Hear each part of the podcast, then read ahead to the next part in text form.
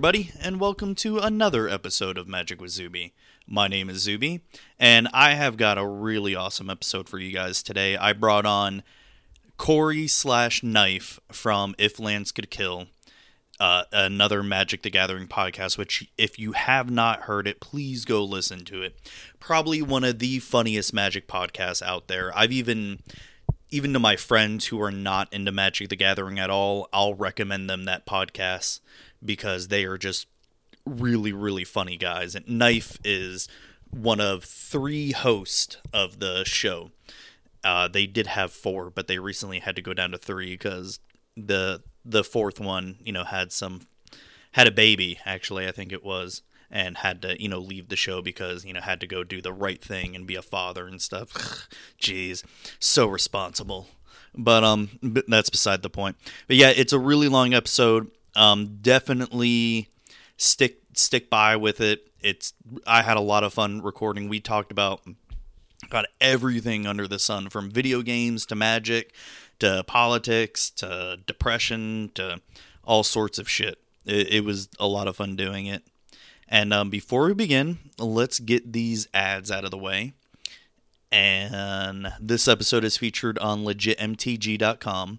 Legitmtg.com not only has some really well written articles, but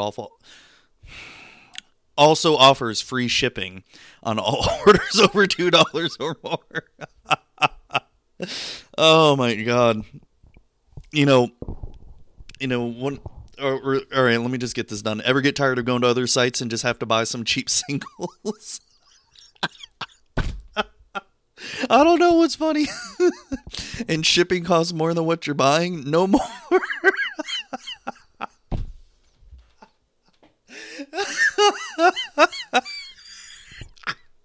um, any order over two dollars or more has free shipping at legitmtg.com, and my dog is getting pissed off because I'm laughing. He'll fuck you, dog. All right.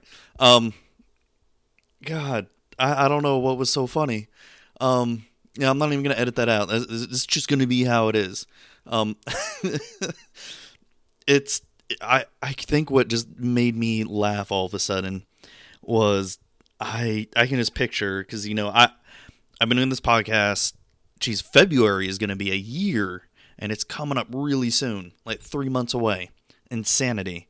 Um, you know, I can just picture it.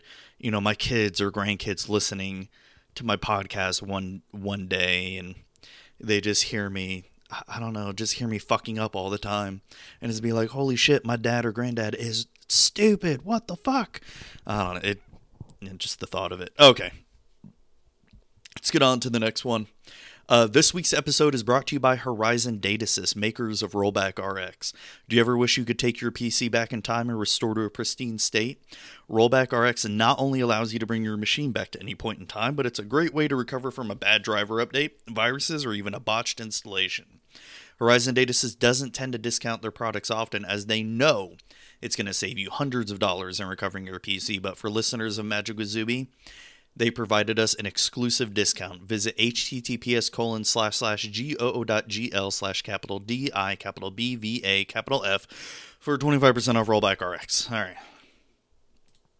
Next one. Today's show is brought to you by Gamefly.com. Sign up for a premium free 30 day trial specifically for my listeners at the following URL gameflyoffer.com slash Zuby. For you, the listeners of Magic with Zuby, Gamefly is offering a premium free 30 day trial to give you the opportunity to check out their service. Um, they have movies and games that you can rent for as long as you keep the service. And like I said, to get your free trial today, go to gameflyoffer.com slash Zuby. Again, that's gameflyoffer.com slash Zuby for your free 30 day trial. Uh, today's podcast is brought to you by audible.com. Get a free audiobook download and 30-day free trial at audibletrial.com slash Zuby. Over 180,000 titles to choose from for your iPhone, Android, Kindle, or MP3 player. For you, the listeners of Magic with Zuby, Audible is offering a free audiobook download with a free 30-day trial to give you the opportunity to check out their service. Personally, recommend an audiobook. I don't think I'm supposed to read that part of the copy. that just goes to show I'm not even I'm not even I'm not even you know thinking. Um, and let your on. No, I'm not supposed to read that either. Um, The Girl on the Train, a novel. The Hobbit, you know, one of the best books ever. Divergent. Um, wasn't that that stupid movie? Um, yeah, it was. I I didn't fucking like that shit at all. Um, Lean in, The Book Thief, Crush It. Why now's the time to cash in on your passion. Uh, to download your free audiobook today, go to audibletrial.com slash Zuby. Again, that's audibletrial.com slash Zuby for your free audiobook. You know, I have used this, especially Audible. I've used that in the past before, and if you're a fan of audiobooks, definitely give that a shot. Um, audiobooks aren't really my thing personally. It's they're they're enjoyable, but I can't listen to every book on audio. But you know, books that I've heard a bunch, like Harry Potter, um, the Chronicles of Shannara or Shannara, whatever the fuck, um, and you know, The Hobbit, Lord of the Rings, and shit like that. I don't mind listening on audiobook. You know, books that I've already that I already know what's going to happen. I like listening to, if that makes sense. But no, d- definitely check it out. If you're a fan of audiobooks, it's probably one of the best services out there. Uh, Magic Zuby can also be found on iTunes, Stitcher, Google Play, TuneIn Radio, MTGcast.com. If you want to email me with any questions, you can send me an email at mtgzuby at gmail.com. Uh, Magic with Zuby is also on Facebook at facebook.com slash Magic with Zuby, as well as Twitter at Magic with Zuby. I've also been working on my YouTube channel, really just uploading the podcast episodes and also the little skits I have in between. And just you can check that out. Just search Magic Zuby at YouTube to you know subscribe like subscribe and all that other crap. But all right, enough of this crap. Let's get on with the interview. And here is Corey slash Knife from If Lands Could Kill.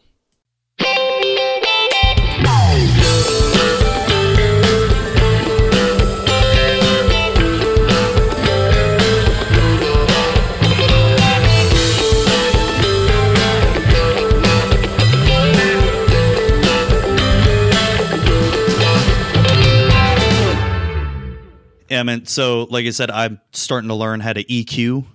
Uh, remember, I when I sent you that message about my friend who's looking to do mixing, freelancing, Right. and all that. He's slowly teaching me. I mean, just mainly in Audacity because I don't have anything fancy or anything, but in, you know, just learning how to EQ my podcast and all that. That shit is fucking hard. Uh, yeah, I was actually going to school to be a like audio engineer, and uh, I ended up changing my major like halfway through. But yeah, just trying to figure all the different little nuances is pretty can you know it can be difficult. Yeah, man. Have you heard of? He showed me this program. Um, it's called Harman How to Listen. No, never heard of it. Um, basically, I mean, it. I think it's really good for someone like me who has no experience whatsoever. Uh, basically, it's a little program. It it tests you to like listen to you know different EQs. Um, you know when it sounds flat and when it's EQ'd, and what um, I guess, uh, fuck, what what did he call it? What wavelength or whatever that it, it's set to, Right. or or the peaks and gains and all that, uh, whatever the fuck it's called. Yeah, kind of like a little training for the for the ear. Yeah, it's really really cool. It's I'm really good at two bands, but when it gets up to three and four bands, I have no fucking clue. Yeah, I'm looking it at get- it right now. I actually might download it just for some practice. Yeah, it gets really hard. Like like I said, my friend who's uh who's you know does mixing and all that stuff. Um, he got up to seven or eight bands, and he's like, "Yeah, that's when it got a little bit tough." And I'm like, "I'm struggling on three, I can't tell the difference when something's you know set to one dB or negative one dB." I'm like, I have no idea. Yeah, that's uh I I forget what the the actual thing is, but like, you know, it's maybe uh 1 or 2 decibels.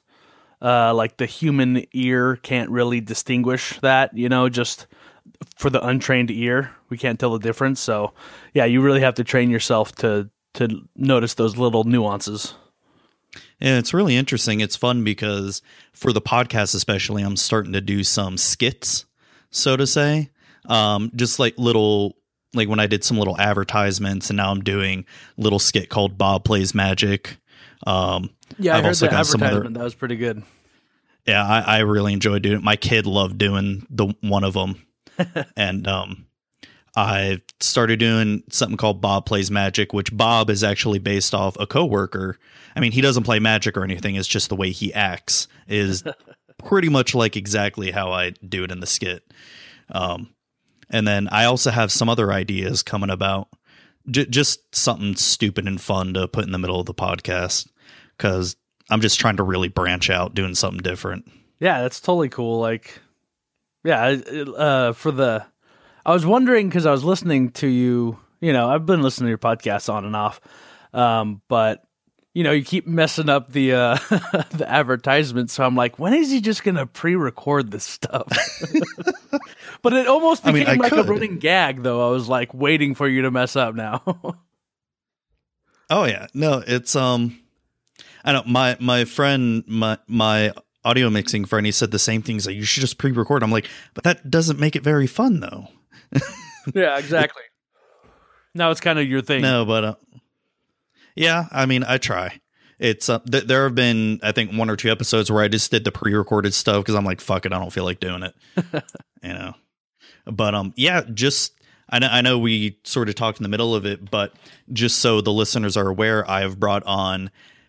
I, I guess do you want to go by Corey or Knife City?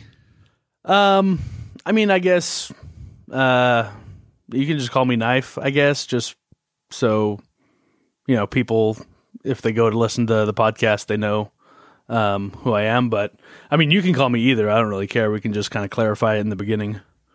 Okay. Well, I have brought on Corey, aka Knife, from probably one of my favorite magic podcasts, If Lands Could Kill. Um, I, I can't even remember how I found you guys. I think it was from that one Twitter user, Tom Porter. I think it was. Yeah, he's one of our uh, devoted listeners. Yeah, I think I found him from him. I think he actually introduced me to you guys saying I should listen to you. And as soon as I did, I was hooked because it sounds like the one thing that I really like about your guys' podcast is it sounds like your chemistry is really real, if that makes sense. Yeah, we most of us have known each other uh, easily over 10 years. And so it's literally just like uh, you're you're sitting around with a group of friends that you've known for a long time, and there's no like awkwardness. You know, just everything's out on the table, and you're having a good time. That's c- kind of what we wanted to shoot for in the beginning too. Yeah, and that's what I think I really enjoy because some of my favorite podcasts that I listen to that are non magic or a lot of the comedian podcasts like Joe Rogan or Joey Diaz, Bert Kreischer. And those guys, they're not really doing a quote unquote interview, so to say, when they bring someone on. They're just bullshitting, talking with someone. And those are always some of my favorite kinds. Oh yeah, I've I've uh, had a chance to listen to some of the comedian podcasts, but I was listening to Bill Burr, and it just got to a point where it was just like too ranty. You know, he's just like getting to be too old manish. I just, I just, can't. I guess it depends on. Yeah, I guess it depends on the episode that, or or what he's talking about because some of it's really good, but then I'm not too into sports. Like I like sports, I'll watch him if I see it if it's on, but eh, he'll just start getting into a sport kick, and then you know, then yeah, you're right with the ranty stuff. But I think where I got where I, I love the way he does advertisements though, and I think that's where I got some of my shtick for it was where he just goes on and sings about his advertisements. Yeah, yeah, he does the best. I remember watching a, uh, I forget what the product was, but it was like somebody made a little YouTube video clip for it, and it was just amazing. One of the best like shticks I ever heard. Yeah, it's hilarious. Um, so how long have you guys been doing that podcast for now? So we're almost to episode 100, um, but in keeping like track of how many episodes and how many days we've been doing this. Uh, it doesn't really equal up because in the beginning we were doing episodes, you know, every two weeks, every three weeks. Um, but I want to say it was, geez, 2013. I want to say so, some somewhere along those lines. Okay, yeah, you guys have 94 episodes, at least 94 episodes that are out, and um, Oh, what was the one episode you told me to listen to at first? Episode 32 or? Uh, that was probably uh, uh, one of our newer uh, co-hosts, uh, So and Crow. He is a big fan of, I believe it's episode thirty-two or thirty-five or something. It's called Yeah, Bigger, it's- Longer, it's 30. Uncut. Yeah.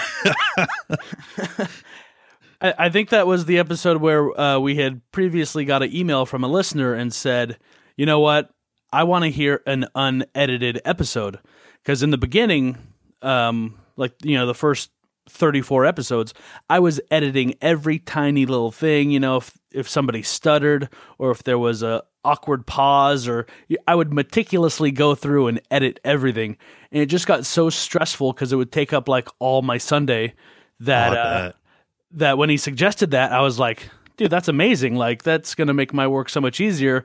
And uh, that was the first time we did it, and we've been doing it that way ever since. Yeah, and I I sort of like that because I've had complaints from people that oh I'm not editing, and especially in my interviews where I'm not editing anything. The only times I may edit an interview is if there's like a really long awkward pause where you know either I have to you know ex- excuse myself or something like that. But for the most part, I like to keep it, you know, what I recorded, this is what you get, just to make it feel more organic, I guess.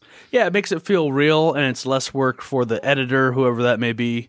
And you know, there's other podcasts out there. Um, I'm trying to think of. Uh, shoot, I forget the name. Oh, Tryhards. They're also on the MTG Cast network. I love their podcast. They are. I mean, the guy, the one of the main guys, he sounds like he belongs on the radio, and I think he does work like in the industry. Um, Yeah, I, I've heard that one. I think, yeah, I think you're right. He is on, he was or is on the radio. But one of my only gripes with it is that um, I think there's like a auto silence silencing tool that takes out all the the pauses, all the awkward pauses and uh, dead air.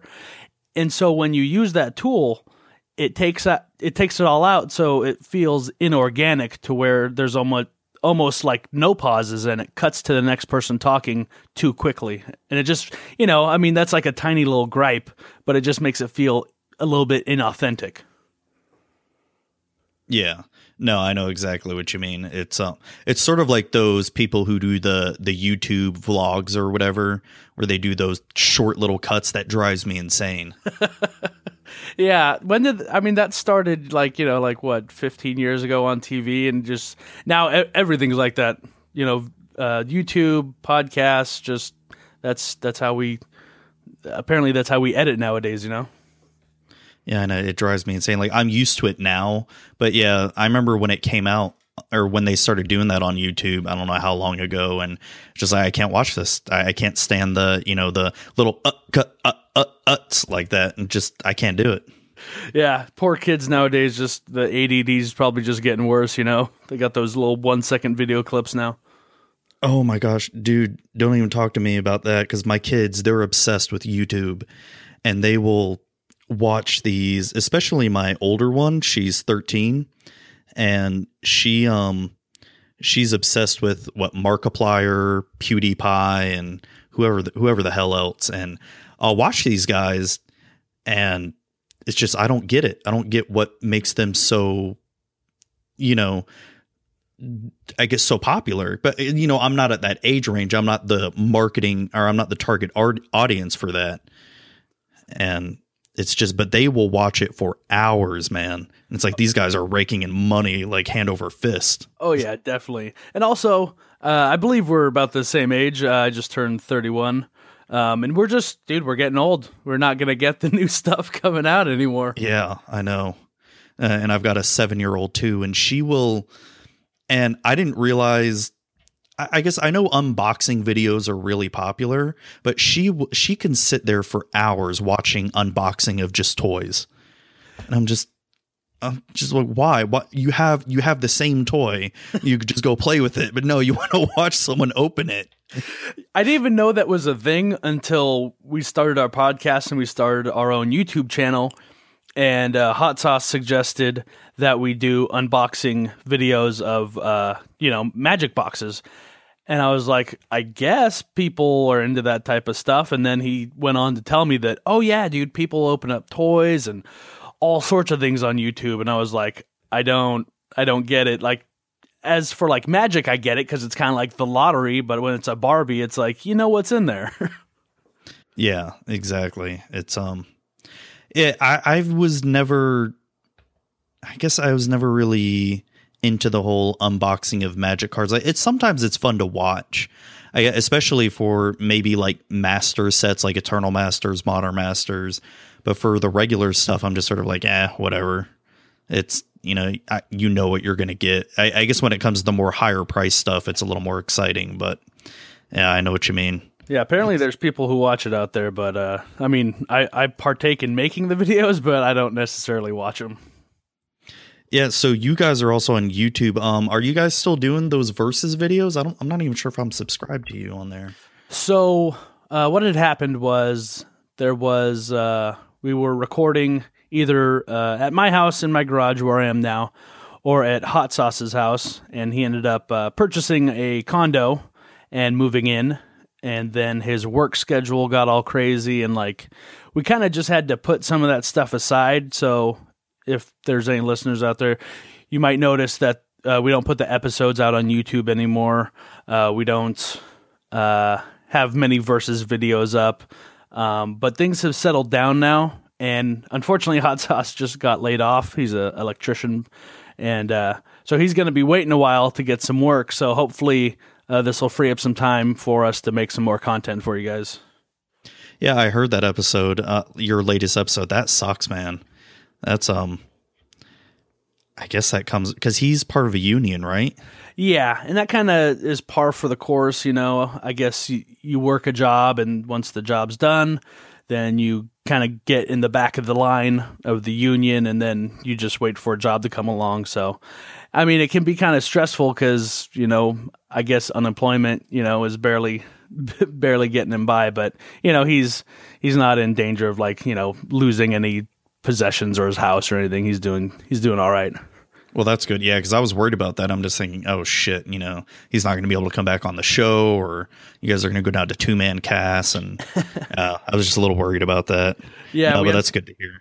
We unfortunately did lose a member, um, Reich. Uh, for those of you who actually uh, listen, he had a kid, which is cool, and uh, you know he was always kind of the not super enthusiastic about magic. Like he was into it, but he wasn't, you know, as as diehard as the rest of us. And you know, he's uh, he's somebody I, have known since like birth, basically, because uh, our our older brothers uh, are best friends. Oddly enough. Um, so, anyways, yeah, he's he's off to being a father and all that stuff. So we just said, hey, it's cool, man. You know, we understand. Uh, you can come back and guest star whenever you want. Yeah, man. He's um, is that his first kid? That is his first kid. Oh man, he's in for fucking awesomeness. No, I mean, no, ha- having a kid is great. It's let me. I did get a lot of World of Warcraft done when I had a kid. you know, just staying up late, and if the baby couldn't sleep, just like have her in my arms and you know farm some professions or some shit. Whatever I did, I don't even remember. That was when Wrath of the Lich King was out. Oh yeah, I I played uh, World of Warcraft on and off for uh, since it was uh, Vanilla WoW up until yep. I think the I forget the name of it, but it was the 80 level cap. Oh, Cataclysm, I think it was. Yeah, something like that. But uh, I mean, I just it was it was too much, and I I had to sell my account because it was just like consuming my life.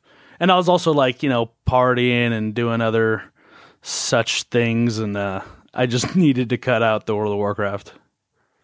Oh, I know what you mean. I was, I don't, I guess heavily addicted is, I mean, I don't even want to say because it wasn't one of those things where, you know, I would skip work for or anything. But during Burning Crusade and Wrath of the Lich King, I was heavily involved, I guess is the nice way of saying it.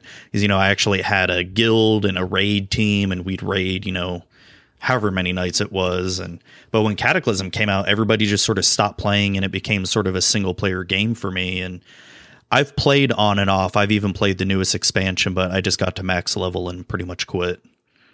Yeah i think uh, my when i was uh, most involved was during uh, during uh, burning crusade. And yeah i was in the guild i was doing raids i was heavily heavily into pvp I had a bunch of uh, twink characters, you know, maxed out at level 29 or 39. Um, and it was hell yeah, I remember that shit. I was actually thinking back a couple like a couple weeks ago that like I had developed like strong friendships in all my online games, and I kind of I kind of like miss that, you know. Like there's still people I talk to today who I used to play uh, Day of Defeat with, like oh my god, years ago, you know. oh shit, I remember that game. I forgot all about that game. Um, I, I I like that game, but the one game that I guess I made good friends on is when it came to shooting games was Team Fortress, the the original one.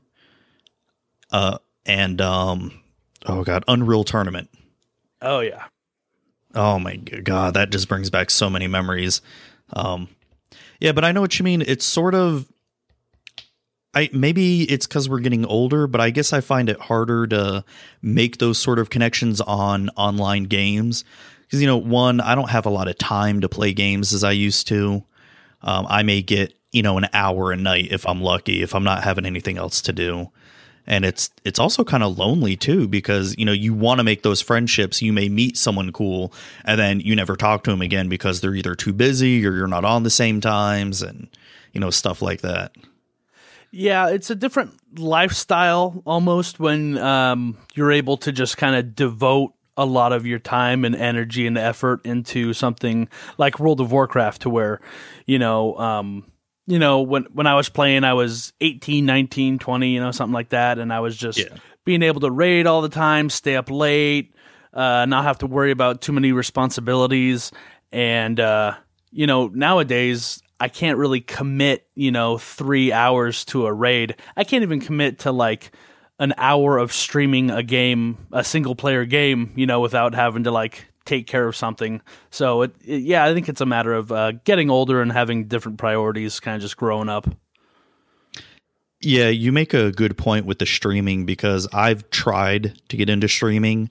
Um, one of my problems is I feel like I get ADD where I could be playing a game of Magic, WoW, whatever the game is. I'll just suddenly be like, all right, I'm bored and just quit streaming because it's like I want to go do something else.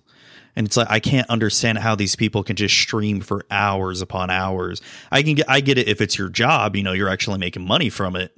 But I guess to try to start off and build that audience, I, I just can't do it. I get bored. That's why I think doing something like podcast and even putting my podcast on YouTube and little skits is perfect for me because I have I devote my time to it and I don't have to spend, you know, hours upon hours every day to get it done. You know what I mean? Yeah, exactly. And I think my girlfriend has some sort of radar for when I start streaming because that's always when she calls and she wants to talk or she comes home and she needs my attention or something happens. But I also uh, I understand what you're saying to where you know I I want to stream this new game that just came out on the Xbox market and then I play it for like ten minutes. I'm like, you know what? Just screw this game. I don't even I don't even want to I don't even want to play any games anymore. You know. I did that like a couple yeah. months ago. I was like, I am the worst streamer ever. Yeah, exactly. No, I know what you mean. It's um especially if I'm getting addicted to a show on Netflix or Hulu or something. It's like, okay, I feel like playing a game 10 minutes in like, okay, I feel like watching, you know, I'll spend 3 hours watching this stupid show instead. Right. I, I just started getting back into oh geez, what's it called? Uh How to Survive on the Xbox One. And it's a great game. It's a isometric kind of top-down view of a zombie survival game. And it's just pretty simple and you know, when I stream, I want to stream games that aren't very popular. You know, I don't want to yeah. be the two two thousands, you know, and first streamer, you know, down the list. You know, I I want to stream games that people can like watch and go, oh, this looks interesting. I want to play that. So I've been wanting to stream this game, but I just know, like in the back of my head, like as soon as I do it, like the dog is gonna crap all over the floor or something, something's gonna stop me. God does not want me to stream, so I just I try and refrain at all costs from uh from streaming. Oh, I know what you mean. It's it's weird because when if I'm playing a game, like I'm playing Skyrim again right now, the special edition, and um I've tried streaming it and then 5 minutes in I get bored, but if I'm not streaming it, I can just play it like at least for 30 minutes to an hour and not, you know, not stop or anything. And it's just, I guess it's that weird mental state of, oh, someone may be watching me, or I feel like I have to sit down and stream this. You know, you know. Right. Yeah, and if I do stream, I uh I'm, you may have heard us talk about it on the podcast, but I have a very weird view of streaming to where I don't go to Twitch or anywhere where somebody's streaming. I don't go there because I want to see their face or even really like interact with them. I go there for like live gameplay because I'm interested in the game. So when I when I stream, I don't have a webcam set up.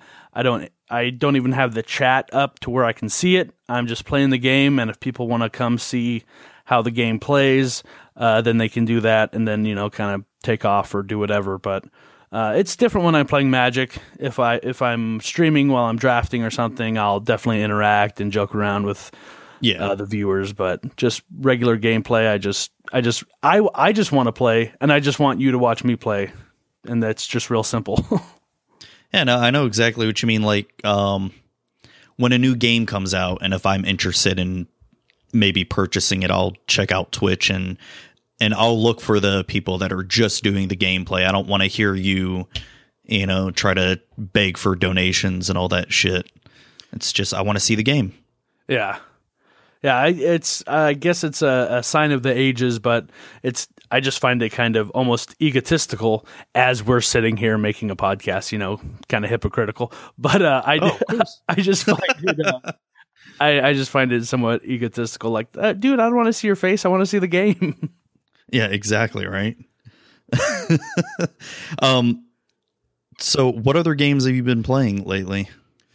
Um, lately, I got uh, for my birthday. My girlfriend bought me a uh, the new Nintendo 3DS, the XL. You know, super, Oh, that's right. You talked about that.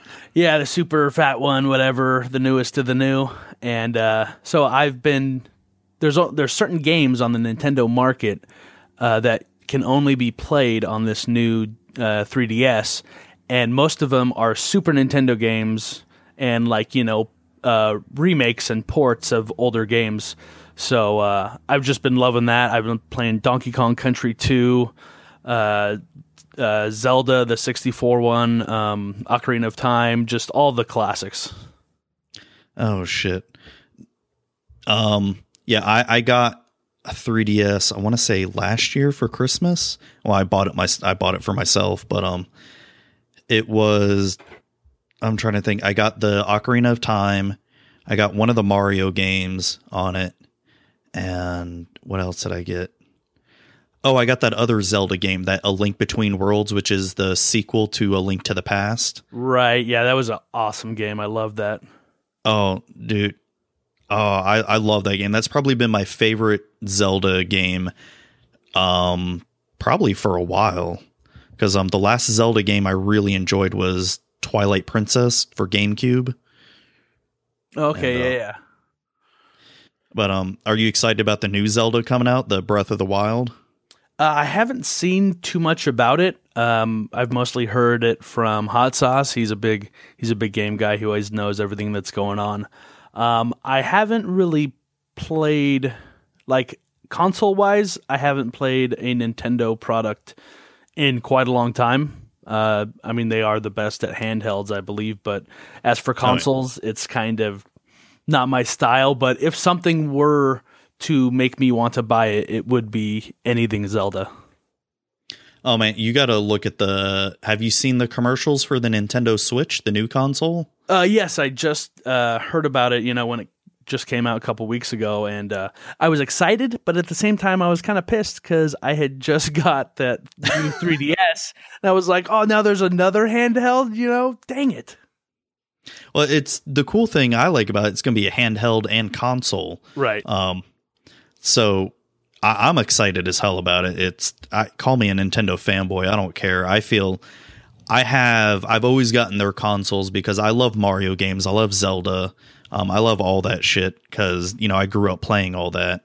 Um, Oh yeah, I was definitely a Nintendo kid growing up. Uh, I didn't play anything else except for Nintendo products until I think it was um, PlayStation Two was when I I started like delving into other products. But yeah, I had the regular Nintendo, the Game Boy, the Super Nintendo 64, I didn't have a Dreamcast, uh, but yeah, I was all about the Nintendo.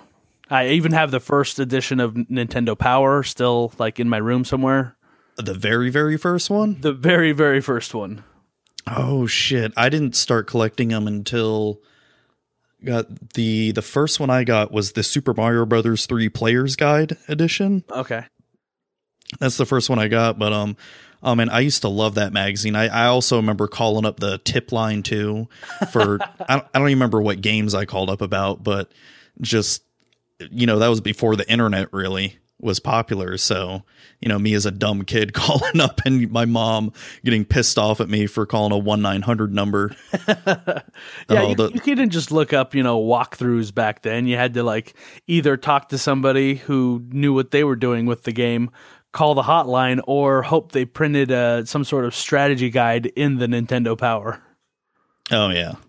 Um, God, that brings back a lot of memories. The um, I can remember, and my friend has made fun of me for this that I was I was kind of opposed actually to the Nintendo 64. I was kind of opposed to 3D gaming as a kid because I guess because it was new and strange to me because there weren't any 3D games before the 64 really or the or the um PlayStation 1 or any of that. It was all 2D or you know isometric view.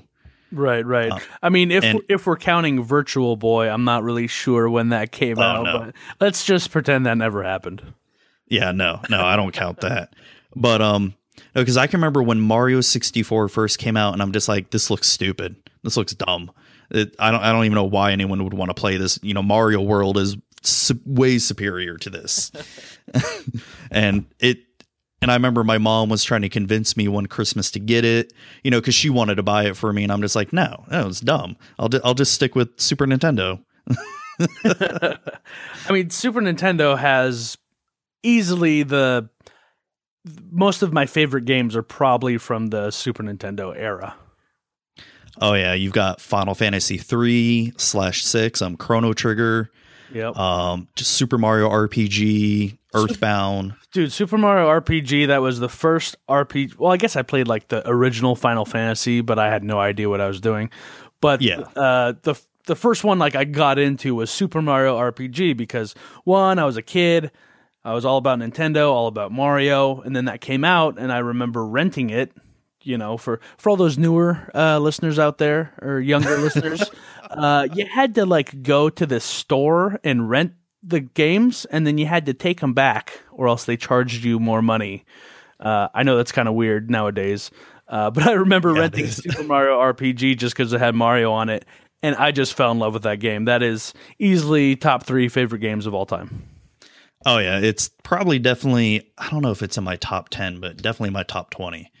Um, but it, it was definitely really good. But mentioning the renting the games, do you also remember trying so hard to beat it that weekend? You get it Friday night and you try so hard to beat it before Monday comes around. Oh yeah, you invite all your friends over. There's Mountain Dew, there's Cheez Its, you're taking turns. Or I remember playing uh, Rainbow Six on the 64, you know, all my friends over playing it, trying to beat it. Yeah, those were those were uh, different times, my friend. Different times. I know it's it's a little sad in a way that you know my kids will never really experience that, but they they're experiencing way different things. Um, it's I, I guess going back to YouTube and all that. I I bought oh what was it uh, back in June or July? No, it was back in June. I bought the Minecraft uh, game for the Wii U Okay. Um, cause it it added some extra stuff. It added like a Mario World and all that. Because my kids love Minecraft. They would play it on the computer, but then their computer broke, and I refused to rebuild it because they got viruses on it. so I got Minecraft for the Wii U, and the these little fuckers they'd rather watch someone play Minecraft more than actually play the game. It's like it's like I just want to flip the table and be like, I, I give up. I don't know what to do with you kids. they're, they're, like a cat in the box. You know, they don't care what's in the box. they just want to play inside the box and pretend, pretend it's a spaceship. You know? yeah. Oh my god! It, it, I just remember that frustrating me so. And I'm like, why did I even buy this? what, what's the point? I mean, no, they'll still play the game and all that stuff because they'll have you know friends come over and play the game and whatnot. But it's still It's like, wh- what's the point? Um, an- another example is Mario Party 10 for the Wii U. They'd rather watch gameplay of it than play it themselves. Well, at least you can take solace in the fact that they're gamers. You know, it's not like they're, oh my gosh, this is so nerdy. They're like, yes, I just, I'm so excited. I just want to watch somebody play, you know? Oh yeah. Oh no, no, no. They they were gonna. They didn't have a chance of not being gamers. Um, I've got video of. Oh god, my littlest one. She had maybe a year old. Uh, playing Mario Kart on the Wii with the with the steering wheel thing and um, uh, you know she's not knowing what she's doing, but she remember loving it. And I'd she'd always because we always had all the the systems. I always had the Nintendo, Super Nintendo around, and so she's grown up playing all the old games, but she loves the new games too. So yeah, you got my kids. You got you got to set the pace for them when they're young, so they just think that's normal. Yeah, they they didn't stand a chance. That they were they were screwed. And the same with Magic too. Is um my oldest will play Magic once in a while. She'll um I've tried out Commander. I think that's a little bit too much for her. I mean, she knows the basic rules of it, but it's I think Commander's a little bit too much for her to play because it's just too, I, I guess too too much to do. So I've built some beginner decks for them, and those are fun. But the one thing that we've been getting into recently is Pokemon. Actually, the Pokemon card game. Okay, yeah, yeah and um, that's actually been pretty fun. It's even my seven year old is catching on pretty quickly, and it's it's just a quick, fun game. I I bought one of the dual decks uh, about a month or two ago, and it's just something easy we can pick up. But I'm gonna get him into Magic a little bit more hardcore one day, maybe not too hardcore because then I'll have to start buying them, you know, singles and stuff.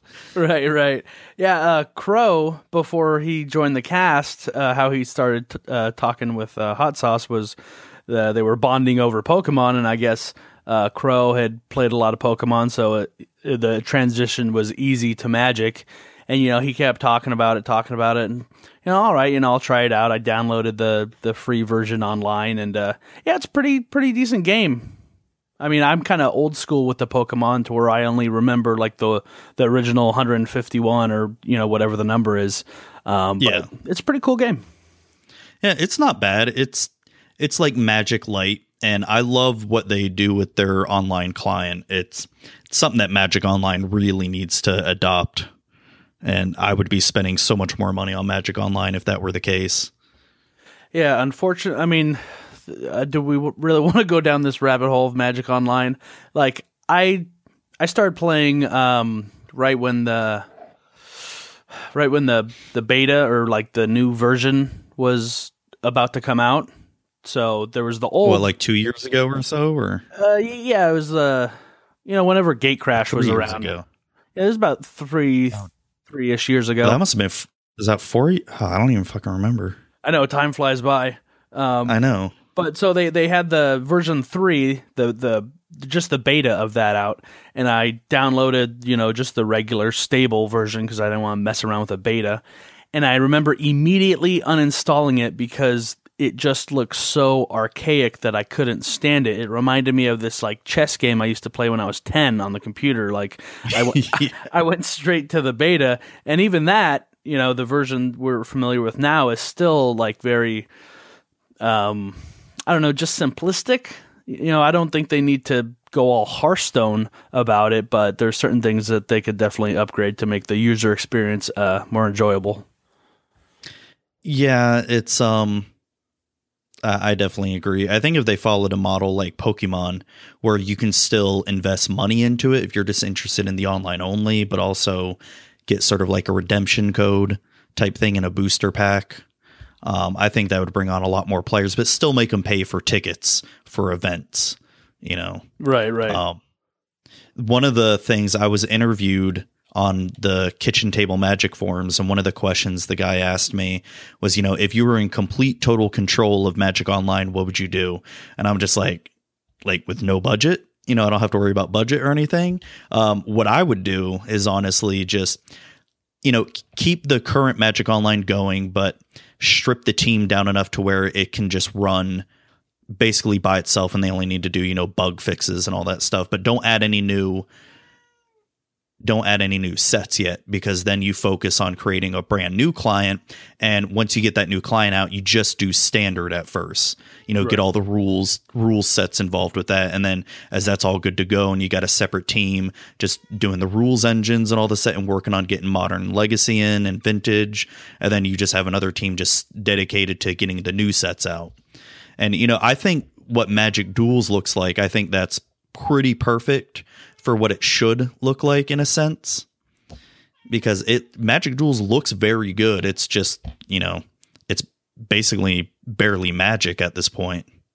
Right, right. Yeah, I mean Magic Duels looks great and it's perfect as a as a learning tool. That's actually how I started to learn how to play Magic. Uh, a lot was just through the Magic Duels. Um, but yeah, there's definitely some things like you know the whole stack issue is very difficult to do on there. But yeah, if they can make it, oh, yeah. you know, well, I guess a while ago they had a you know uh, Hasbro had like a, a release statement or whatever you call it about this new. I think they called it Magic Online Next or Magic yeah. Next or something like that, to where you know they were saying how they kind of want to meld the two, Magic Online and Duels, or kind of make it an easier transition? Or I, I remember they're being kind of vague about it, but I think there's something in the works to where uh, they're going to try and uh, uh, make it easier to to go between the two. I hope so, man, because it's like I want to give Wizards my money. So you know, I get I get a little bit tired of playing Cockatrice or XMage when I want to practice constructed you know, because either you come across a bunch of asshole players that don't understand the rules or you get um you know, buggy programs that barely work. I mean, not saying that Magic Online is perfect, it's just it's better than those other programs in a sense. Right. And I I can't play uh Cockatrice or XMage I have to play it with somebody I know, you know, like one of yeah. the podcast guys or something, because I can't play with random players because it's it's it's too frustrating. And also, you know, I'm not like a rules master, so there's even you know stuff where I'm like, I don't even know how this works. I had um someone get mad at me the other day. Uh, one of my one of my buddies on here, Alec, who's been on the podcast a bunch, he he was testing out an Esper variation of the Colossus deck in standard. Because um, I think the normal Colossus is like red green or blue green, something like that. And so I was just testing out an Esper variant of it. And I have a guy like getting pissed off at me. He's like, oh, this is just a Colossus deck. I'm like, no, it's a little bit different because, you know, there's removal, there's more removal. And I have, some, you know, Spell Queller, Reflector Mage, whatever in the deck. It's, it's Esper. He's like, no, it's the same. Just like getting mad at me and refusing to go further until I quit. and I'm just like, I just, I'm just here to test out the deck, bro. Why, why do you. so why? I, I don't care if you don't like the deck. Then just quit. Yeah, um, that is actually uh, it's a double edged sword for me with Magic Online because I find that stuff hilarious, and at the same time, it can be super frustrating. Uh, when I used to play World of Warcraft, you know, uh, you know, as a shitty teenager or whatever. So I was like, you know, egging people on, making them rage quit, and you know, all this stuff, and uh, and so now when I come to Magic Online, I like to build uh, not quite tier one decks, you know. Uh, yeah, I'm really into the mill and like discard eight rack, that whole sort of, you know, it's not it's not the fun police magic, but it's you know kind of a pain in the ass. Um, so I had this uh, Esper mill deck, uh, modern deck, and I ran. Um, oh geez, I forget the name, but uh, it's a three mana spell. Exile all the creatures that target or target opponent's graveyard, and then you gain three life. Crypt Incursion. That's the card. Oh, okay. So, you know, I'd be milling them, milling them, and then, you know, right, you know, I'd have like five life left, and then I'd hit Crypt Incursion, and I'd gain like fifty life, and people would just rage quit and you know, just call me all sorts of names and, you know, you're a noob and all this stuff. And I just get so much joy out of it. That's half the fun is just making people upset, you know? And so, uh, but yeah, it is, it is obnoxious when you're just, you know, you're just trying to have a good time, uh, even if you're not playing a, a, crappy deck. And, uh, you know people take it way too seriously. I know it's like the majority of those people that are playing. You're not going to the pro tour. You're not, you're not gonna you know win a Grand Prix or whatever. You may have aspirations to, but you know it, it's it's in it's the game. yeah. And you know, and you gotta you gotta always expect the unexpected, especially with Magic, because you know there's always going to be that one guy that takes down a Pro Tour or a Grand Prix with some whack ass build. Yeah, exactly. So I mean, the only thing that's going to happen when they start bitching is I'm going to take a screenshot and then post it on Twitter to salty losers, so everyone can get a laugh out of it. You know, that's that's how I get. It. Yeah. Oh man, that reminds me. Just speaking of World of Warcraft with um, trolling people or getting people pissed off. I think this had to have been back in Burning Crusade. I don't remember what realm I was on. I don't remember the guy's name, but he was. It was on the Horde side. It was this guy who would literally egg everyone on to one v one him in PvP, and um, and he was actually legit terrible. But he would just um or he would be terrible on purpose. I can't even remember what it was, but he would just he just had this masterful way of getting everybody pissed off. I don't. I wish I remembered his technique because it was just, it was it was glorious. It was back in those days when, you know, I, I guess when th- that was back before the cross realming stuff. So, you know, what you want you would make you would have a reputation on that server as you know, oh, you're you're that guy or you're the you know you're the raider you're the pvp or that sort of stuff. So your reputation actually mattered and oh this guy would just fuck. I know i'm just rambling on here but i wish i could remember his name. That was the best when before it was uh, cross realm uh, servers and all i guess it's like you know for instances now and everything it's cross realm but uh, you know you probably remember even the PvP wasn't even cross realm. So when you would play somebody, especially in in the the twink battleground, so like the 29s, um, they would yeah. only fire every once in a while. And when they did, you know, the the other team would get beat so bad that they wouldn't wouldn't requeue. And so you know, you just you felt victorious, like they don't even want to come back. This is amazing. yeah, I never got into the twinking that much. Um, the only twink I ever had, and I didn't do it for very long, was a, was probably what everybody did at the time. I think was a level 19 rogue. And um, yeah, rogues were popular twinks, especially uh, 19 and uh, 29. They were very powerful. I don't even remember the freaking enchantments you'd have to get, but I remember they were expensive as hell for the twinks and oh yeah that stupid uh the head enchantment where you had to like go around and do this ridiculous uh quest uh, chain quest uh just to get like you know plus 10 stamina on your head yeah. or something yeah, that sounds right. It's it's been forever. I don't even remember. Um, do, have you heard about um all the legacy World of Warcraft server going on? So I heard recently that one of them uh, got shut down, something like that.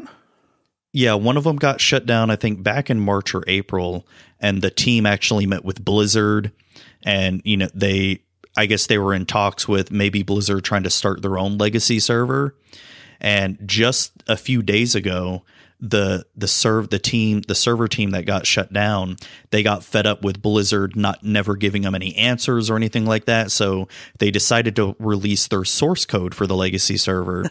And now and some other team has picked it up and said they're going to take the server that blizzard shut down and import it into their own. And now everybody who had a character on that old legacy server is gonna you know have their characters and stuff back and i actually had some characters on that so that's pretty exciting you know i i remember a long time ago reading about you know how difficult it is to kind of roll back uh the patches and the updates to get back to a certain point in time and uh, yeah. how you know you basically like anything else you just overwrite what you already have because what what you're putting in is better than or what you're going towards. So it's not like they really have these these uh, you know uh, save points uh, to go back to, but I don't think Blizzard understands that they would like I I quit playing and I'm I I it's almost like quitting drugs for me. You know what I mean? I'm like, yeah, I've been Yeah. clean off of World of Warcraft uh, since uh, 2009. You know, I'm like proud of it and everything. But I don't think they understand that if they were to implement a legacy server or you know even one for vanilla and then another one for Burning Crusade and all this stuff. I would probably go back into it a little bit, you know, at least just for the PvP. They would be getting my $15 a month for sure. Oh yeah, definitely. And what gets me is they say they can't do it, but then there's all these other independent programmers that have already done it. Right. And I get I get that it'd be hard to integrate it with their battle.net platform. I get that part. But why not just have it a separate you know, separate from their battle.net platform? You know, people would still play. I'm getting all antsy right now just talking about it. Yeah, it's if you do check it I don't know if it's up yet. I think they said they're going to get the server back up in a week or two, something like that, because they just announced it a few days ago. And um it's it's I, I don't know if you've played vanilla World of Warcraft recently, but e- even even if you quit back in Cataclysm, the chain it's so different. Oh my gosh. I completely forgot that you know each weapon has its own skill level like you know you got to level up your weapon skills and i completely forgot about that and how there's no quest helper you had to go on what thottbot i think it was if you got stuck on a quest Thottbot. yeah you remember that you remember that shit oh yeah. It's been a while since I thought about that one. Because you know the game doesn't point to you where you know where something is or it, it doesn't show up shiny on the ground. You have to go and look and read the quest like oh it says go northwest by the you know the gnome cave or something. You're like what the fuck? Where's that? Yeah, there there wasn't a magical golden line on the ground to send you. You had to, you know, actually. You actually had to read what the quest giver was telling you. You know, as opposed to now you can just like you know skip through it. Okay, this is the objective, whatever. But you actually had to read like, oh yeah, you gotta go north, and then you'll see some you know bushes or some birds or something. You know. Yeah. Which I can understand why they do that now because with 110 levels you have to go through, I can't imagine many people staying that long, especially new players if the questing was the way it was back then. Because if to do that for god 110 levels, I would go crazy. Yeah, even even back then, you know, making multiple characters or multiple tunes, um, you know, you you got sick and tired of hitting the same old quest, doing the same old thing, hitting the same old instances. Uh, it got it got pretty uh, repetitive. Yeah, I think what changed that though, at least for me personally, was you had to actually group up for quests. You actually had to make friends on that server in order to get somewhere, especially especially if you wanted to do some of the the mid level to upper level dungeons. You couldn't just it was it was hard to really pug back then.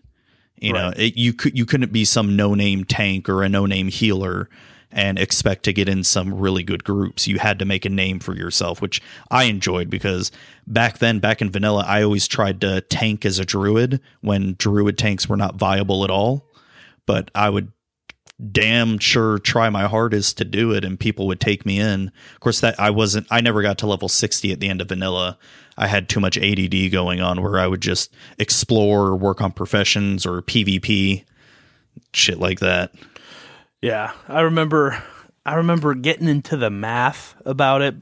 That was like one of the first games where like I wanted to know how every how every single point accumulated to the percentage of you know health or hit power, like whatever it was. And I don't know if this website's still around or if you've been to it. It was called Elitist Jerks, and it had some really That sounds familiar. had some really smart people on there and they had done all the math and all the you know uh, with the up to date patches and everything. And you know if if you were uh, I had a, a, melee shaman I forget what the actual uh, term was for it but yeah if you did this cycle of attacks you would get like the most DPS in over the course of like 30 seconds and like all that stuff. That's that's how into it you know I was. And I'm just I feel like I haven't been into anything that intense until recently, the past couple years when I got into Magic. Yeah, I definitely know what you mean. I was into WoW like that. I was into even Diablo 2 like that with all the math and shit. Oh, Diablo um, 2 was amazing. I that's my favorite one. Yeah, I love Diablo 2. I don't every time I try to go back and play that game, I get bored because I think I've literally done everything I could think of to do in that game. Um, I've tried even the wackiest of builds to try and beat what was it, normal nightmare in hell, at least nightmare with. um, like I remember I beat nightmare with just a punching paladin. He he would have a shield, but all he would do was just punch people. and he would have some chill aura or something like that. It took me forever. That, that, that was back in middle school, high school, or whatever when I had time. So, um, uh, Diablo 3 is really good, you know, the, the, graphics and everything, but I hate how they dumb down the talent tree. I think that's my biggest yeah. criticism of any MMORPG or kind of RPG is the talent tree. I like a very expansive and uh, free form talent tree, and they really dumbed it down like they ended up doing on World of Warcraft, to where it's just like you hit this level, you can choose one of these three. There's no real like tree for you to go down. Yeah. No, the one thing that I like Diablo 3, it's a really fun game, has a really good gameplay, but your character doesn't feel like your character because it could be any build you want it to be. You don't have that permanent permanence, I guess. Right. Where you know, like you start a barbarian. Okay, this is going to be a whirlwind barbarian. Oh, well, no, I don't feel like playing whirlwind now. I want to be, you know, a berserk barbarian oh you can just you can easily change that really quickly. That sort of killed it for me. I mean i still have i still poured like a thousand hours into the game but it's it, it it's fun. It's just like i said it doesn't have that permanence and the the expansion that came out at least did a lot for it and made it much better than it was but it it still has its own problems i feel. Yeah definitely I ended up playing the uh, Star Wars MMORPG, uh, the Star Wars: The Old Republic. I think the name was. Was that any good? That was actually really good. I got into it like you know a year after it came out or something like that, and it's uh, free to play. And then you know if you can only do like so many instances per week, or you can only get so much you know loot per week or something like that. And then if you subscribe, then all all the stuff is you know free. But uh, yeah, I, I I really liked it. Obviously, I'm a huge Star Wars nerd, and having a MMORPG in that universe was amazing. Unfortunately, I think they were following the model of World of Warcraft to where they dumbed down the talent tree a whole bunch, and it just once again turned me off from it. Did you ever play that other Star Wars MMO? The what was it called? The Galaxies? Was it just Star Wars Galaxies? I'm not sure. I I want to say Reich uh, got into it, and yes, Star Wars Galaxies, uh, massive multiplayer. Yeah, it came out in 2003. I think that did was. Did you play that one? No, I did not. But I remember Reich telling me, you know, way back when, before his name was Reich, um, that uh, it was pretty good. You could kind of make your own village or colony on like whatever planets and it sounded really really cool yeah i've heard good things about that and um now i've i've been a big star wars fan i it, I guess it's a year later, and people are now, you know, having criticism for even back then the criticism for the new Star Wars movie. I loved the new Star Wars movie. What did you think of it? So I hate the new trilogy, you know, one, two, and three. I was not a oh, fan. Oh, okay, okay. At all. and that being said, you know, I loved four, five, and six. So I felt like the the the bar to beat was very low because I thought so little of one, two, and three that I was like, you can't get worse than Jar Jar Binks and you know Anakin complaining about sand in between his toes. Like, oh yeah, you know, it's so I really enjoyed it. Obviously, it was a it was kind of a throwback uh, to the older Star Wars fans. Uh, it had kind of the same theme as uh, A New Hope. and Yeah. uh, you know, noth- nothing really bothered me about the movie. It kind of still had the same Star Wars humor, and I feel like they didn't go overboard with the you know super special effects. The only thing that bothered me was when they went to go destroy the the super what was it? the superstar the Star Killer, I think yes, it was. Star Killer. When they went to go destroy the Star Killer, to destroy it, they had to go down through a trench. And I was like, really? yeah, Really? yeah. you couldn't have just come straight at it or like landed and then like got in there. You had to go through the trench. And that was like that was the disappointing part for me that it was so close to the original. Yeah, I, I can see that. It's um, there definitely are a lot of similarities to episode four and episode seven, but the talking about the trench, and they only had what five X wings or something like that. It's like, come on, really? They they couldn't get destroyed. Yeah, other than that, I mean, I, I like the new characters. Obviously, uh, you know, Rey is a cutie. She's a good. The the actress is a good actress. Uh, whereas I thought Natalie Portman, even though she's a cutie, she uh, there were certain scenes where I just it was hard to it was hard to believe. You know, you could tell she was acting, um, and I you know it must have been pretty hard because being across Hayden Christensen, who is just you know the worst actor of all time. He is the Well, you know, I, I gotta, I gotta defend him there. I don't feel that he's that bad of an actor because I've seen him in other movies. I feel that the a lot of the problems with the one, two, and three trilogy was George Lucas. okay, yeah, I can see that too. Because it's the director's it it's it's the director's duty to make sure that the actors are acting the way they need to be if the actors just act and say the lines whatever you know that's how they're that's how they think it's supposed to be so while while there were definitely a lot of cringe inducing scenes that Hayden did, I feel like especially in episode 3 was way better as far as that as his acting was in the in that trilogy. Yeah, episode three was the best out of all of them, but that's kind of like saying you're the best Taco Bell. You know what I mean? like you're still a Taco Bell. Oh man. But- you know there's a Taco Bell in the middle of the Pentagon? I did not know that. I have a Yeah, sick, I have um, a sick fascination with Taco Bell. I don't know why. I know it's horrible Mexican food. I'm dating a Mexican. She doesn't understand it, but I just I just love it. The um it's I don't I know it's a completely random fact. We're actually planning on going to Washington DC next summer. I've never been there and it's my my oldest has been learning, I guess, US government history or whatever, and she's expressed interest in going. And I'm like, yeah, I've never been. And I was just looking around on Google Maps, and you look on Google Maps, like, yep, there's a Taco Bell in the middle of the Pentagon. Just like, wait, why? How do you get in there? What kind of special security clearance do you need?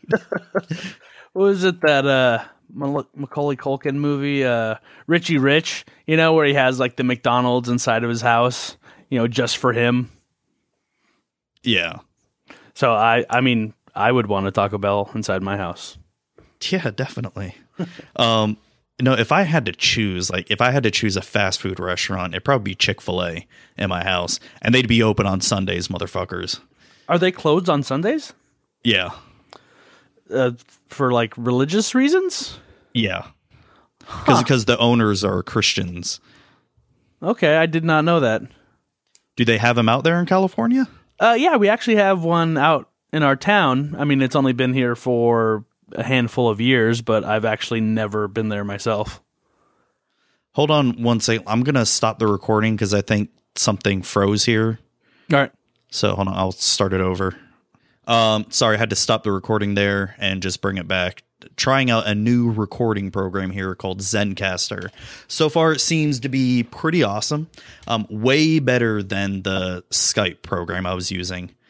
Um, one of the problems I have with Skype is after a while the the the guest on the other end their voice would just start lagging behind like i'll say something and then they'll respond two seconds later when that's not how it happened Yeah, unfortunately, you have to deal with the over the you know internet deal, whereas on if lands could kill, we're fortunate enough to all be like in the same room together. Uh, so there's no like delays that wise. Yeah, I'm working on actually. I'm gonna be buying uh, what do you call it? I guess an audio interface for my computer Okay. to be able to have at least two people record at once. I had just have two separate mics, and um, because I've got a project I'm slowly working on. It's just pain in the ass trying to, you know, figure out all the logistics for it. Is I'm working on trying to interview more local, quote unquote, pro players or local grinders and some store owners around the state of Florida. Right. And I'll travel to them if I have to. It's, I don't know, because I just feel like, especially in the magic scene, Florida isn't that well represented, I guess. Because we don't get a lot of Grand Prix here. We get, I don't even remember the last time a Grand Prix was here in Florida. And we don't get a lot of Star City Games events either. Huh. Interesting. I wonder why that is. Does Cal probably just location? Um, does Cal doesn't California get that get a lot of them or no? I mean, uh, I think we get a decent amount of GPs. I don't really uh, keep tabs on it too much, but I know uh, there's Star City events pretty frequently, um, about 20, 30 minutes north of me, so it's not that far of a drive. Oh, that's not too bad. Yeah. It's um, so how long have you been playing Magic for now? Let's get into some Magic here. All right. That's what I like. I like to get the BS out of the way in the beginning and then get into some magic. You know my style. Oh, don't worry. There, there'll be more BS along the way. so- I, I hope so. I hope so. but uh, I started playing Magic. Uh, Gatecrash had just come out, and um, me and uh, um, a group of friends of mine, uh, we'd been uh, we we decided we wanted to start meeting up and hanging out because you know we were starting to grow up a little bit. We had jobs and girlfriends, and we we found that we couldn't make time for one another like we used to. Um, so we all got together on Mondays and we started playing this board game called uh, Risk Legacy, and it's, um, you know, there's a lot of like legacy games out, but pretty much it's like a one-time use board game. Um, even though there's there's 15 games, uh, 15 rounds. So, anyways, uh, you know, you play one game and then you just depending on what happened, you make adjustments to the board. Like you rip up cards or you write with a marker on the board. And so the next game is different than the last game. And so, anyways, we finished that up. Um, I won, no big deal, uh, the whole thing. And uh, so we were trying to figure out what to play next. I suggested Magic because when I was a kid, there was a neighbor of mine, you know, a couple years older. He tried to teach me how to play. You know, I was a dumb kid and he got frustrated. And so that was like my first interaction with Magic. I just remember there being lands and that was it. Um, I don't remember much else. So, uh, yeah, we started playing. Um, we started going to a local card shop out here called Crazy Fred's. Um, he was really cool. He'd let us uh, come in there on Sundays and just play. And whenever we had a question, we could just go over to the counter and ask. And uh, yeah, we just kind of all fell in love with it immediately. That's cool. So, what are you mainly playing in Magic, or what formats are you really playing right now? So right this second, um, I try and have at least one deck in every format, uh, or most formats. Um, so I have an eight rack deck in modern. I have a couple commander decks. My favorite being the the Mirren of Clan Neltoff deck. Um, standard, I have a very horrible deck that's not doing very well, but I've already committed to buying a bunch of foils and everything. It's uh, bl- blue black zombies. Um, it's yeah, it's just it's an amazing deck, but just it's not good in this meta right now. And I'm Have you just tried the red black zombies? so I just recently saw that list, and it really piqued my interest. Um, for me, playing that scrap heap scrounger is very counterintuitive because whenever I put stuff in the graveyard, I want it to come back. I don't want to have to exile stuff to get it back. You know, I want to keep everything in there. But apparently, it's doing pretty good. It's putting up some results. Um, so I'm contemplating uh, running a version of that. Um, but I'm not really. I'm not really a big fan of net decking. Not that there's anything wrong with that. Everyone enjoys Magic at a different capacity on a, a different level, and sometimes people like to enjoy it because of winning, you know, and winning is never really a big concern of mine. I mean, I like to win, but uh, I like to have fun and run kind of janky decks. Um, so I'll probably make a a, a weird version of it uh, for myself. Okay. And and and uh, tiny leaders. Uh, nobody talks about it anymore at all. Uh, we don't even talk about it on the podcast, and we were big proponents of it, but we still play it all the time. Uh, it's probably our f- favorite format, and uh, for those who don't know, it's just it's a small version of Commander. Um, so, anyways, I have I don't even know how many Tiny Leaders decks. My favorite one being an Esper Mill deck, and uh, oh shit. yeah, it's it's silly. It's there's just it's fun when you have to put parameters on something, especially very silly parameters such Yeah. as you know tiny leaders where you can only have three mana cost or less, and it breeds creativity. And I find that interesting that you have to go and really like do some research to find out some weird interactions and the most powerful car- cards and all that. Um, but as for other formats, I think the only other one oh actually there's two. Uh, Pauper, I'm running a Grixis uh, reanimator list, uh, just trying to get uh, Ulamog's Crusher out as soon as possible with haste. I think the soonest I can do it is turn two, but that's like you know Holy shit. land. Yeah, it's pretty gross. I've only done it uh, you know a handful of times, um, but it is possible. Um, and then the new format I'm trying to get the guys into is a format called Frontier. Uh, it's not an official format, um, but I think uh, there's a shop in Japan. I'm not. Don't quote me on this, but it's uh, Haruruya or what, however you pronounce that. Yeah, store. yeah, yeah. I remember you talking about that on the podcast. I was dying when you were saying the name. I mean that that's what it sounds like how you pronounce it, Haruruya, but just yeah, yeah. It's I'm I'm thinking of Hallelujah. Exactly, exactly. I'm thinking of a mispronunciation of Hallelujah, and that's just you know hilarious. but I've heard other people uh, pronounce it. It's totally not Hallelujah. So, uh, but that's that's how I like to pronounce it. Uh, I guess they they put it on a tournament, and it was pretty successful, and they're continuing to do so. And I think um, one of the guys who is on um, heavy meta, uh, awesome every day or something like that. He works up at Face to Face Games in uh, Canada, and he Yeah. jumped on the format, and he is a big proponent of it too. And he even started his own podcast. Um, I'm not sure if it's on the MTG cast or not, but if you want to look it up, I think they have a website, mtgfrontier.com or something like that. And basically, it's just M15 and up. You know, there's a ban list, but there's nothing on the ban list at the moment. And the format's just super new and don't even really have like all the rules down yet, but it's just M15 and up. Yeah, that I've been reading up on that on that format and I'm I'm really excited to dive into it. I haven't built a deck yet or anything, but the one deck that I want to build and actually there's two decks I want to build cuz I loved playing this deck when M15 came out. That's the blue red Ensoul artifact deck. Mm, yes, very powerful.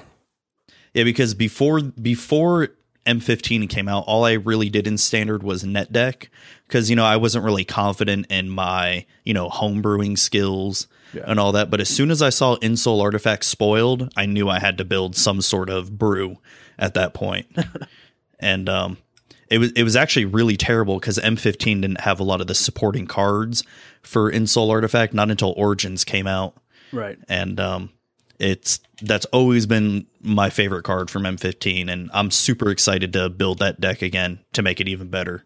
Heck yeah, yeah. I've uh, built a uh, blue bat, blue black um, waste not deck, and that was when. Same with me. When I saw Waste Not spoiled, I got so excited, and I knew that I was just going to try and play this in every format possible.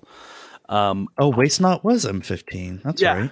And there's you know there's people who try and put it in uh, eight rack in modern, and my opinion, it's just too slow. I don't have time to be Yeah. doing that. Um, but that was like one of my favorite decks when, uh, you know that that weird transitional time when there was like two core sets, um, legal and everything. Uh, so when M15 came out, there was this like three or four month period where I had this ridiculous deck uh, that had access to uh, a lot of things from the Return to Ravnica block and you know Oh. And all that, and it was just an M14. Oh yeah, God. it was just super gross, and I just loved it. And it was it was a brew, but it was a good brew. You know, not like Pro Tour or GP winning, but I would Yeah. just destroy people on Magic Online with it, and it was just so. It just I had the most fun playing that deck. So hearing about this format it raised my interest because one, I get to play with Waste Not again, and two, you know, it's just something new and interesting. Um, so unfortunately, I don't have access to things like uh, Thoughtseize or any of the other uh, earlier stuff. But as more and more stuff comes out, um, I'm I'm looking forward to making the deck better.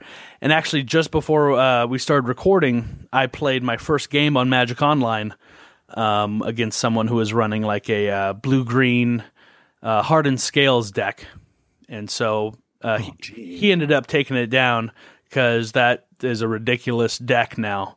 Um, but uh, I, I look forward to like tweaking the list, and uh, f- I di- I didn't really have like a finisher, you know, um, so um, looking into some other things. But I'm trying to get the guys from If Lands Could Kill to build some decks and hop on there with me. Yeah, no, I'm definitely interested in building some decks. I want to. The other deck I want to build is the black green elves deck with Panharmonicon or Harmonicion or however you say it. Oh yeah, yeah. So you can uh, drop that uh, green black elf that does the damage. Yeah, Shaman of the Pack with Yes. Harmonicon on the stack. Oh Ah, God. Yeah, that's gross, dude. Oh, it'd be so nasty with it with that and Collected Company. Basically, sort of like my modern elves deck, in a sense. Yeah. With but without uh, Hermit Druid or not Hermit Druid, um, Heritage Druid. Yeah, that sounds fun. There's a, I mean, the biggest, the biggest complaint about this format is that it's only standard plus uh, two blocks, right? Something Yeah. like that. So it doesn't Well, really. ha- Well, it'd be five blo- plus five blocks because M15 through all of cons now right, right, right. in So- Origins. Yeah. five uh, sets. So there's not it's not a very diverse card pool quite yet. You can kind Yeah. of just take what was dominating last standard and use that and just, you know, be fine. Um, I really think it's going to flourish in the next couple years once uh, some more sets come out, things get really diverse. Uh, there's more options to go along and make other decks viable. Um, but right now, it's just not. It's a. It's a. It's not. Di- it's not deep enough. You know what I mean? Oh yeah. No, definitely. It's I think it's the next logical step for the form or for any kind of format because modern is getting to a point where it's getting to be too expensive to get, you know, the tier 1, tier 2 decks. Because um the most expensive modern deck I have right now is Grixis Delver and, you know, Snapcasters and the land base were ridiculously expensive, but you know, I have it now but even Grixis Delver right now is falling off the meta. But at the time I built it, it was you know about tier two or so. Right.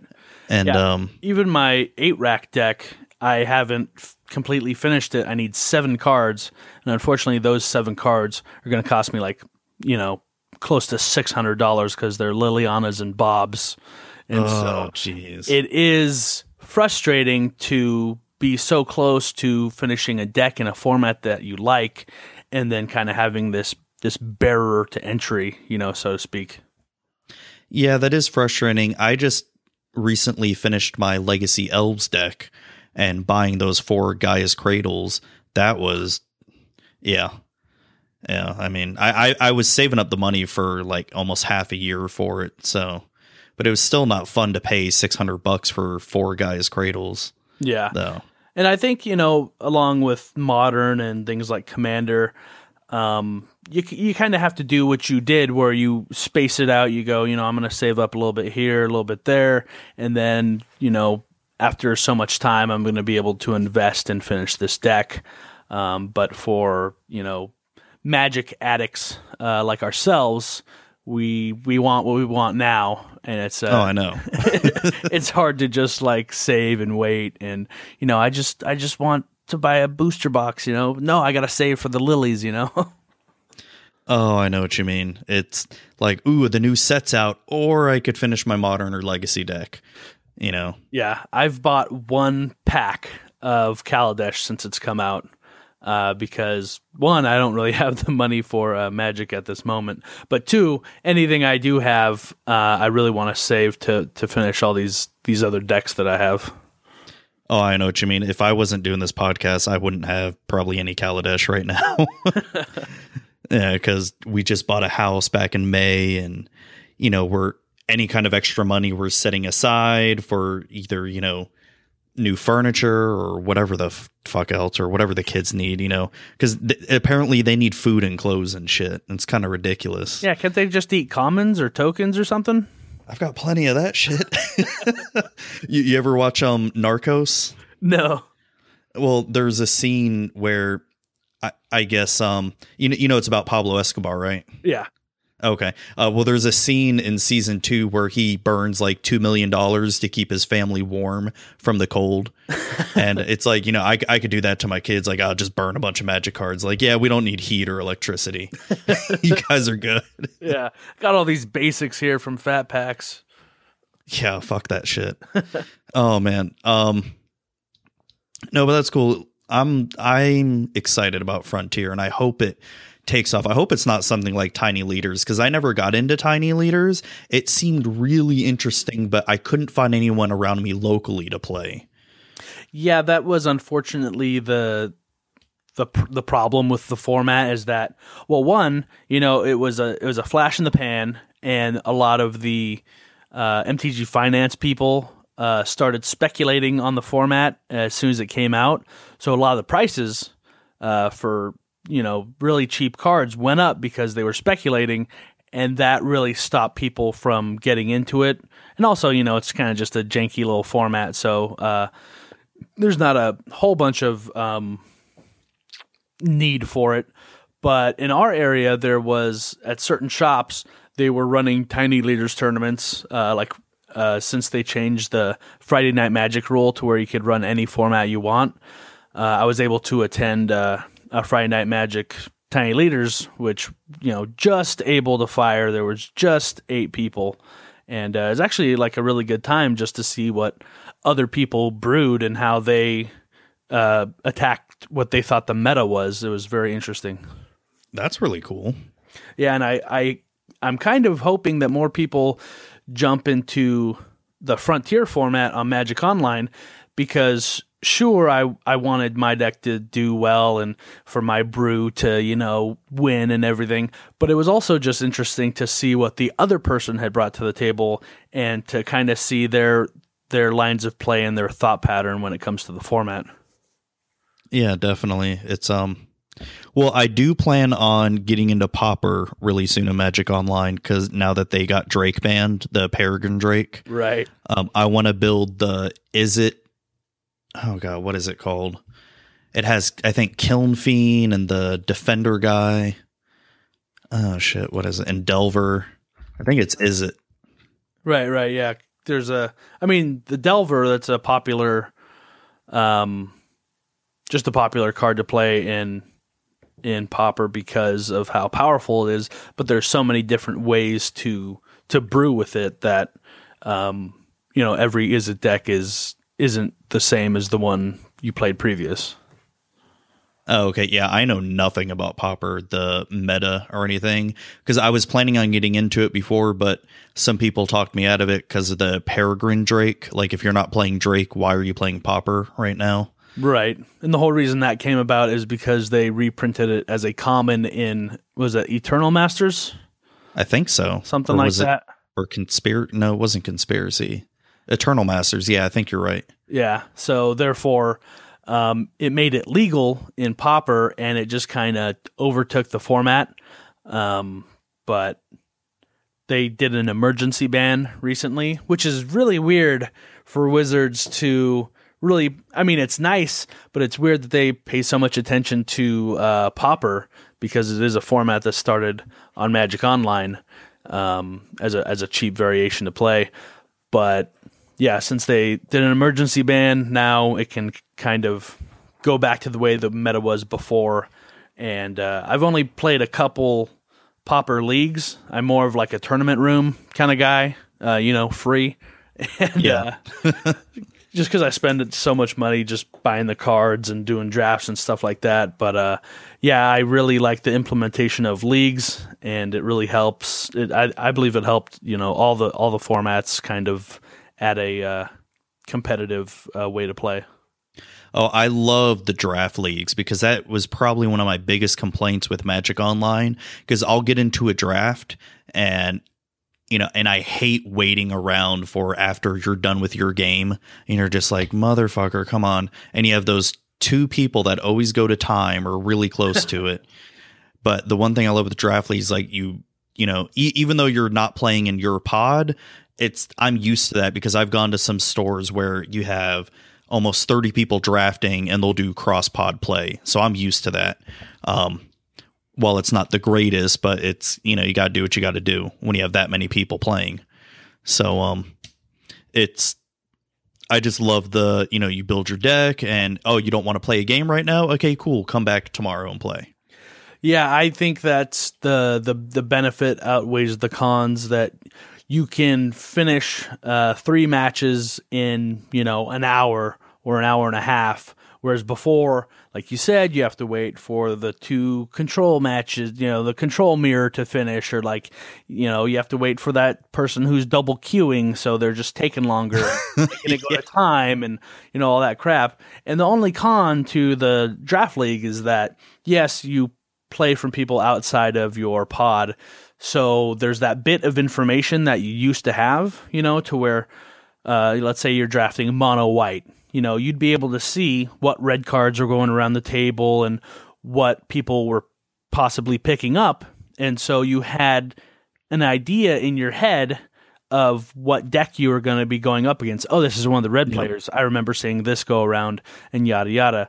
And that was you know so ingrained in us or at least the magic online drafters it was so ingrained in us that it at least for me it threw me off at first to where i you know this guy had like three or four murders or whatever and i was like i didn't see a single murder go around and i was like oh yeah it's different freaking pods and uh so i mean that's the that's the only con and i think uh this is really pushing uh this is pushing magic online in the right direction Yeah, it definitely is. It's um made me more apt to want to draft online because I don't really get to draft in paper too much anymore. It's either because the store I go to usually wants to draft after F and M, and by then it's midnight, and I'm just like, I'm fucking tired. I'm too old to stay up this late and shit. So let, let, let me flip the table and let me ask you a question. What Sure. what decks um, are you running in your you know, formats of choice? Let's see, standard standard right now. I don't know what I want to play.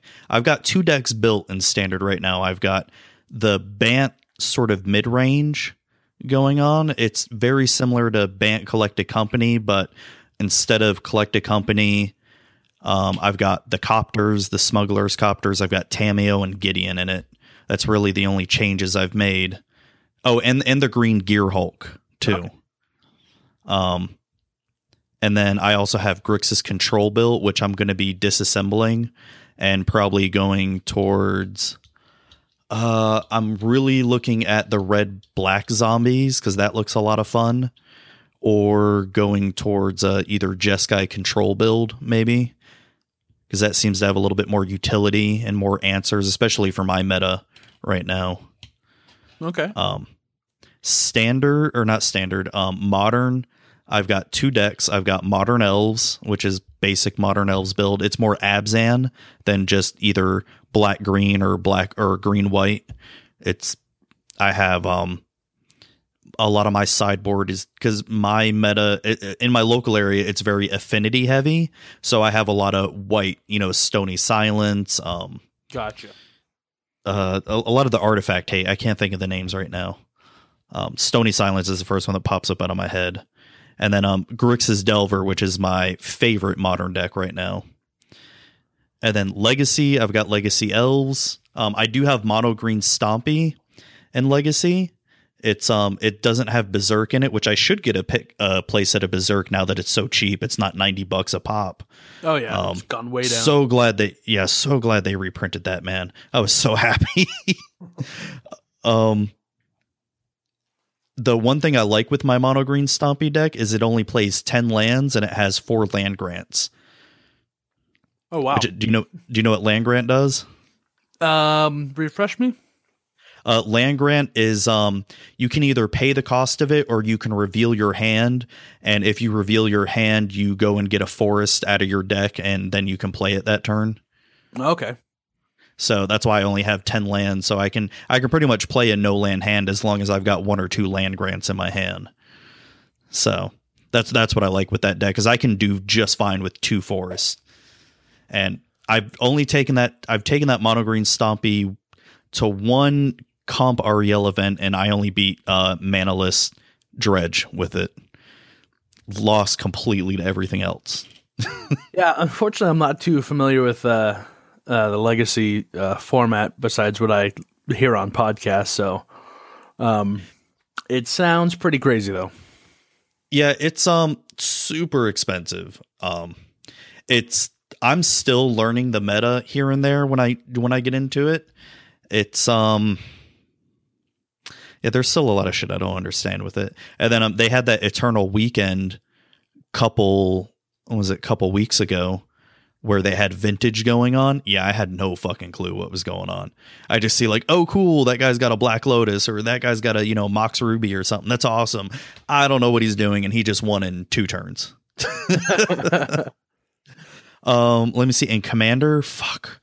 I've got so many fucking decks in Commander right now. Um What's your favorite at the moment? oh, my very first one, Kruphix, the God of Horizons. Oh, okay.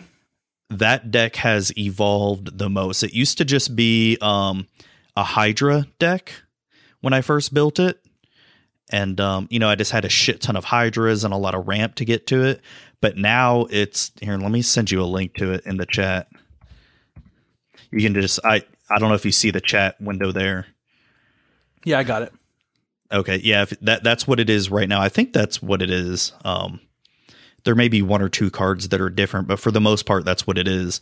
And I've surprisingly, you know, won quite a few games with that list right now, and it's um one of my favorite cards in this deck that have won me so many games. Is where is it? Um. Where is he? Where are you? Hydra Broodmaster has won me so many games in this deck. When it becomes monstrous, put X XX green Hydra tokens on the battlefield. Yeah, I can see that being gross when you just have a almost endless supply of mana. Yep. That's yep, that's always been my favorite card in that. Um I don't put the I, I know I have the new Ulamog and the new Kozilek in that deck. I want to put the other Kozilek and Ulamog in it, but it just I don't know, it just feels so nasty. Like especially the two older ones are just a little bit nastier than the new ones. Yeah, in our uh, little uh, play group, we don't uh, use any of the older Eldrazi just because there's too many feel bad moments with them. Yeah. It's um I usually only play this deck if I'm up against people that are a little bit more experienced with EDH because if I play this deck against new people, I feel bad because I'll I'll even take it really easy on them and go really slow. And I'm just like, you guys just let me save up, you know, 200 mana, and I just puked up my puked up my deck. I'm sorry. um, the other commanders I have, I have Nin the Pain Artist, which is the only thing that Nin the Pain Artist really does is just draw cards, and I win by drawing cards. Doesn't really do much else. Um, then I've got probably one of my favorite theme decks that I built is Karona, the false god. It's a god deck. Here, let That's me cool. send you that list. It's it's really terrible. It's it's terrible because it's so slow, but it's super fun when you're in just a casual game. Um, not when it's more because the one thing with my local game store is the EDH players there are all super competitive. So some of my decks are a little bit more competitive and a little bit, little bit more fierce because to even stand a chance, I have to be a little bit more competitive. So, but this this Karona deck, I don't think I've ever won a game with it, but I have messed up a lot of people with it though. You you've killed them before you were killed. Oh, I've killed some people with it, but I've always yeah, I've, I've never won a game though. Yeah, my first um, EDH deck was uh, Dimir Zombies with um, Grimgrin as the commander, just because I'm a big fan of tribal. It's very appealing to me, um, and walking that fine line between theme and and power is always exciting. Um, but yeah, that deck. Uh, unfortunately, I accidentally put a uh, kind of uh, infinite combo in there, kind of between having the commander, uh, rooftop storm, and gravecrawler uh, going off with that to where you cast your zombies for free. If gravecrawler's in the in the graveyard, you can just keep casting him and sacking him to Grimgrin, and in conjunction with uh, you know some other cards. Uh, especially one that uh, I forget the name, but it's a creature. Whenever a zombie enters the battlefield under your control, uh, opponent's creatures get minus one, minus one.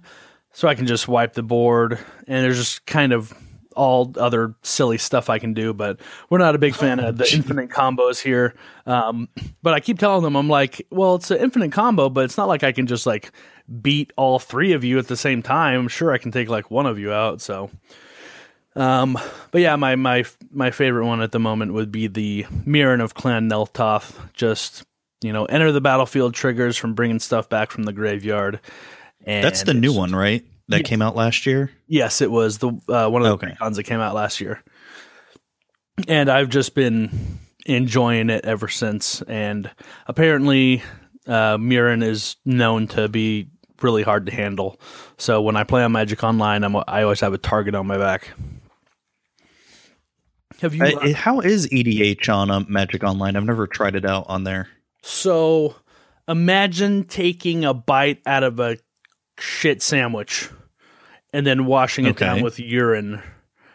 But then for some reason you're still happy about it. You know? It's like so Magic Online obviously has its quirks. Um EDH uh can be kind of long and boring and monotonous and so you take those two horrible things and put them together.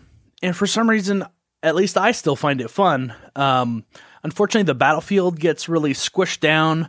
Um, so Oh, you're, yeah. you're always having to like click through their graveyard or the exile zone and readjust the window sizes and you know all that stuff. But it provides me an opportunity to play EDH because when the podcast gets together, we usually like to play beforehand or afterwards, and we're not always in the mood for EDH. So maybe like once a month I get to play. So what do I do the other, you know, times when I get the the itch to play EDH? And uh, Magic Online really fills that void for me.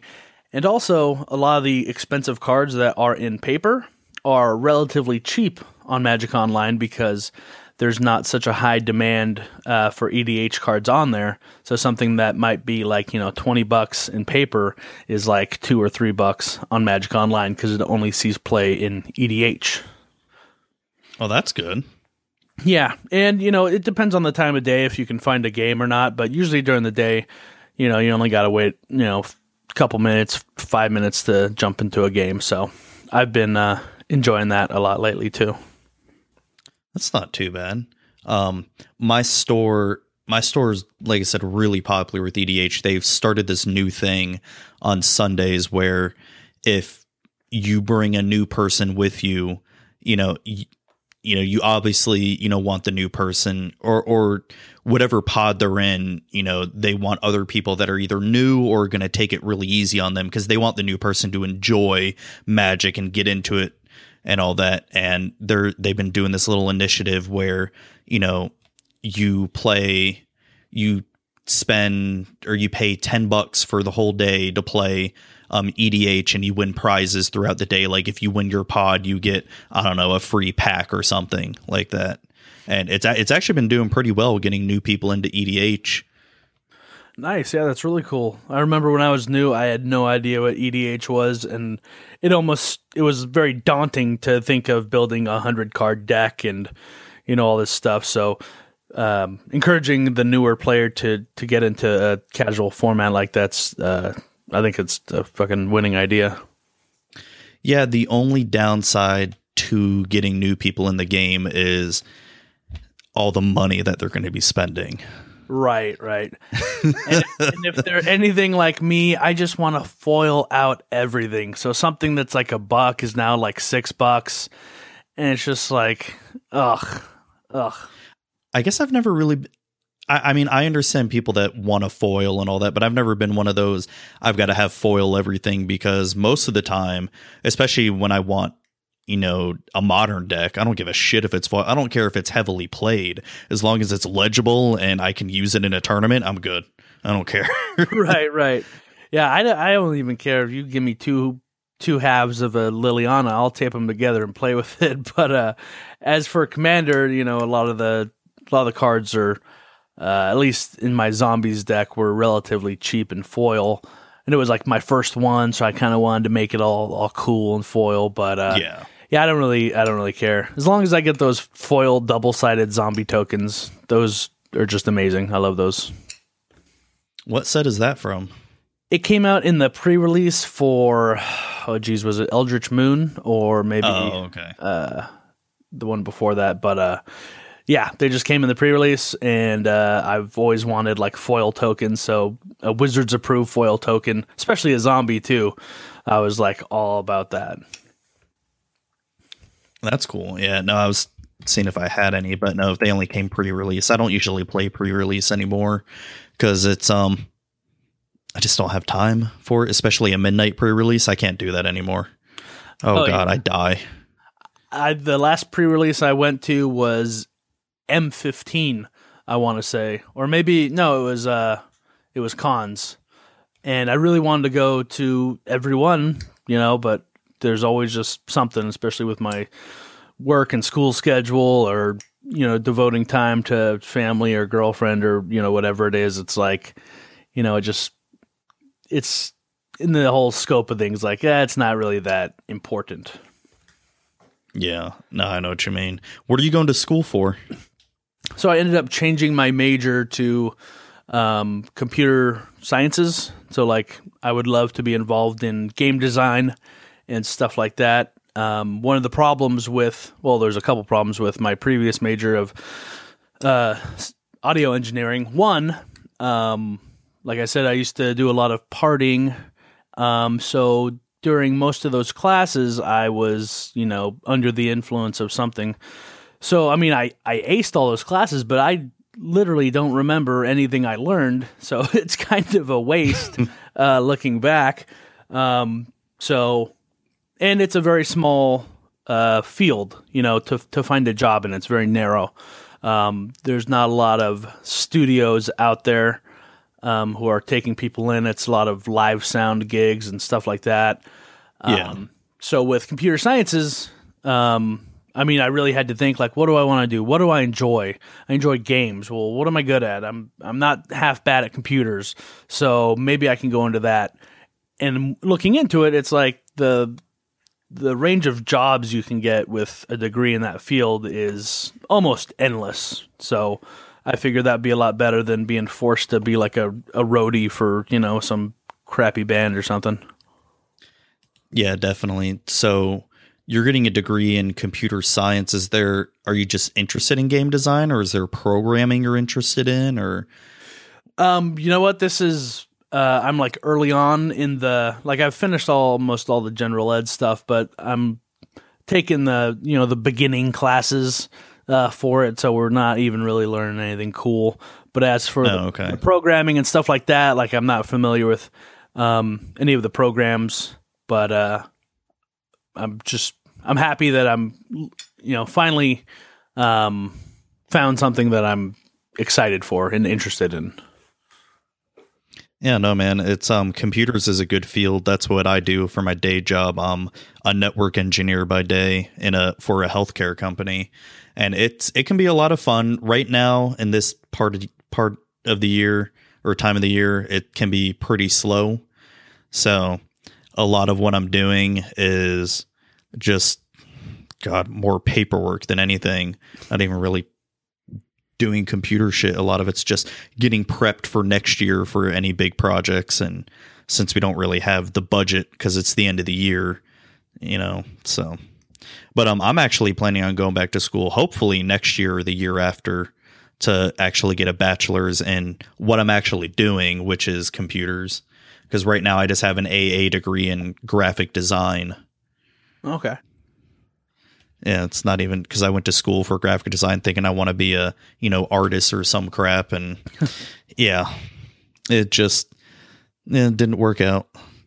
Yeah. Yeah. It's, uh, I mean, it's never too late to go back to school, and uh, we're living proof of that. I mean, whether it's you just want to do something new or whether you just you know smoked and drank your way through your teens and 20s you know you can always always go back to school man no but that's cool that you're going back and um and that's awesome if i don't know if you ever need any assistance in i guess exploring other fields of computer sciences especially with like information technology or information security.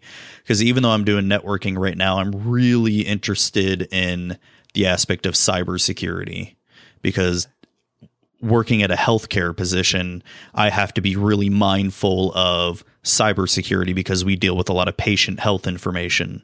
Right. So a lot of the things like my coworkers will get mad at me because we have, you know, systems engineers needing to set up a new server, but I will lock that shit down. Be like, you can't access XYZ because, you know, if there's any patient health information on there, I'm not going to get my ass, you know, fired over it if it somehow got hacked.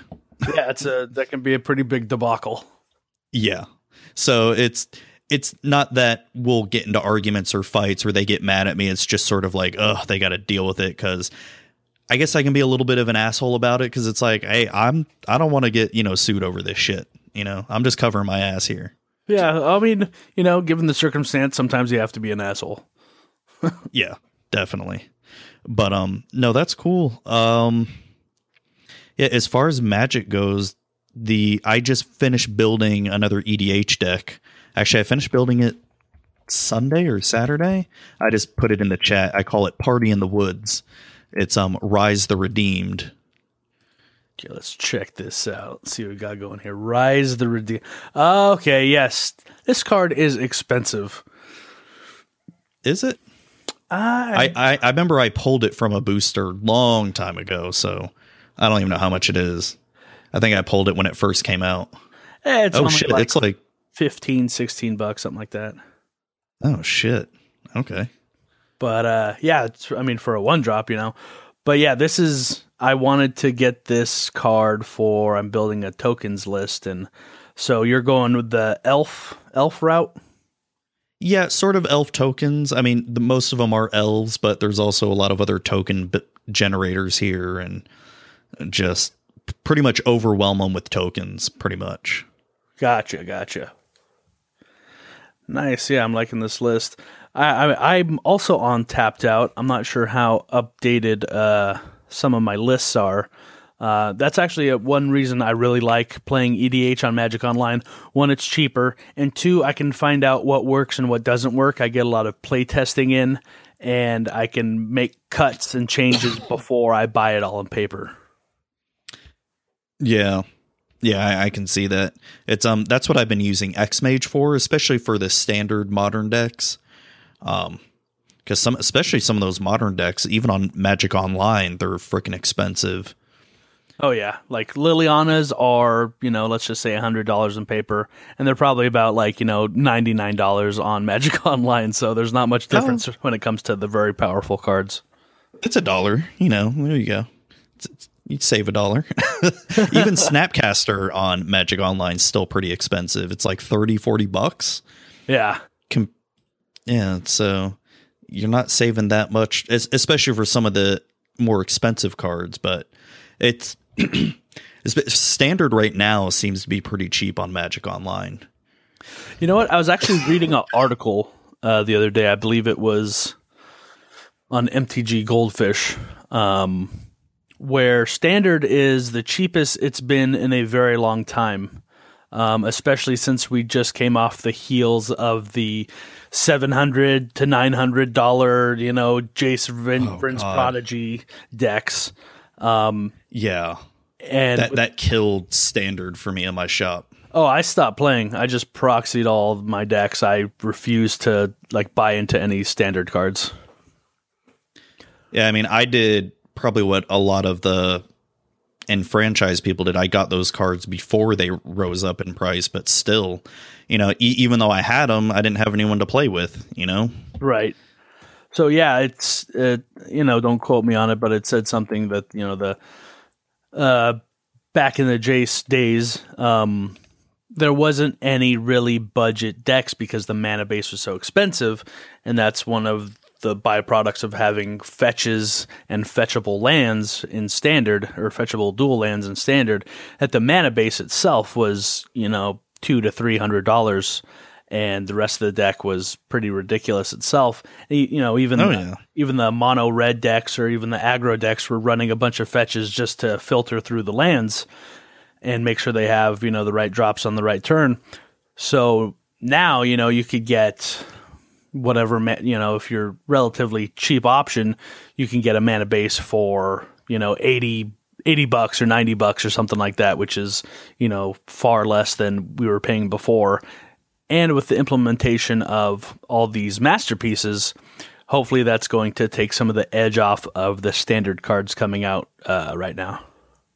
Oh, I hope so because as you were saying, the mana base right now is so cheap compared to what it was. I mean, well, I think the most expensive land card might be six, seven, eight bucks right, now. I think it's the white red dual land or the fast land. That's Yeah. uh, and that's yeah, like you said, it's only seven eight bucks, which is nothing compared to the twenty dollar fetches we were facing in standard earlier. yeah, I mean, I, I did buy them, but it wasn't. I wasn't happy.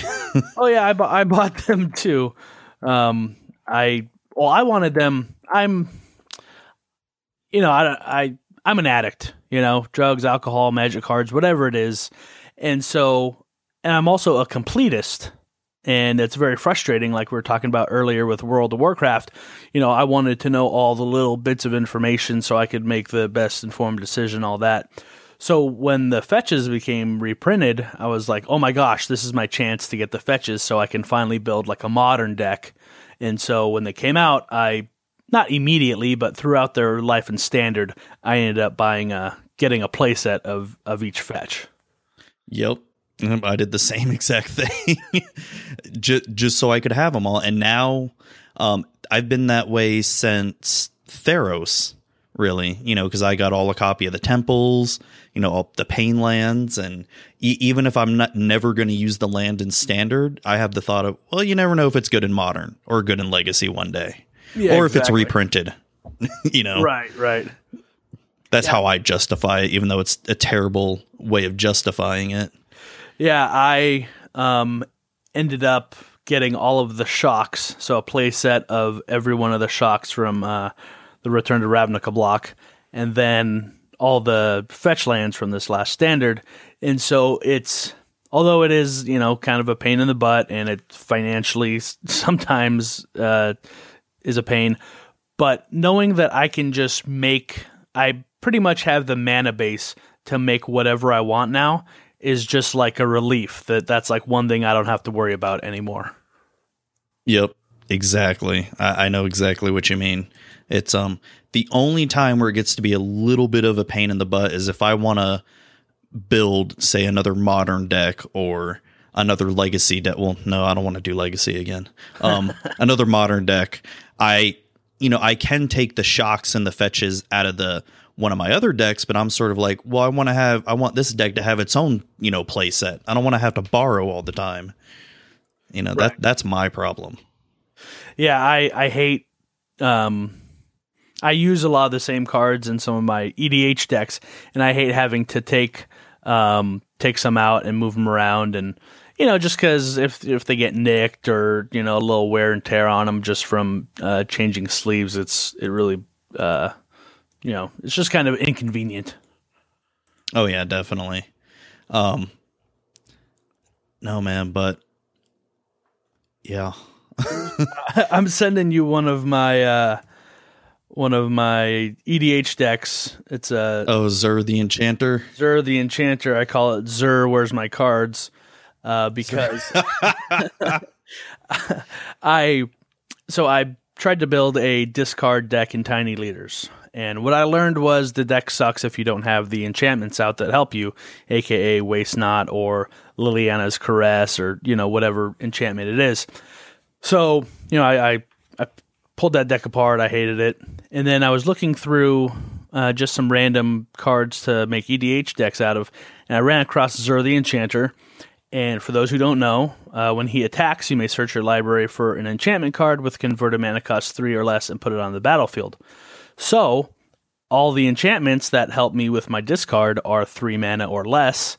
So, I came up with this deck, and I haven't really seen anybody else run this type of deck, but it just all revolves around, you know, uh, Waste Not and uh, Eight Rack.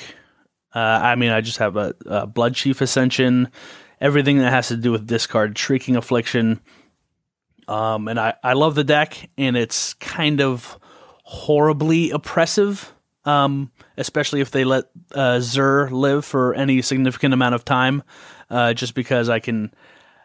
I, you know, if the, if there's a threat, I can just attack in with Zur. He has flying, and there's certain enchantments or whatever to make him uh, unblockable, so he never takes damage.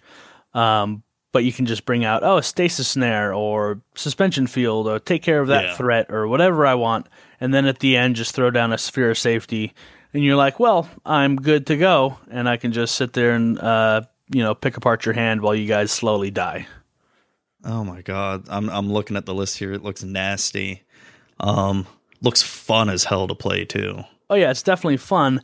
And one of my favorite uh, cards that is banned in almost every format is Mind Twist. It's X in a black sorcery. Target player discards X cards at random. And Oh that's, man, that's, but it's like banned everywhere, like even in you know the, some of the older formats.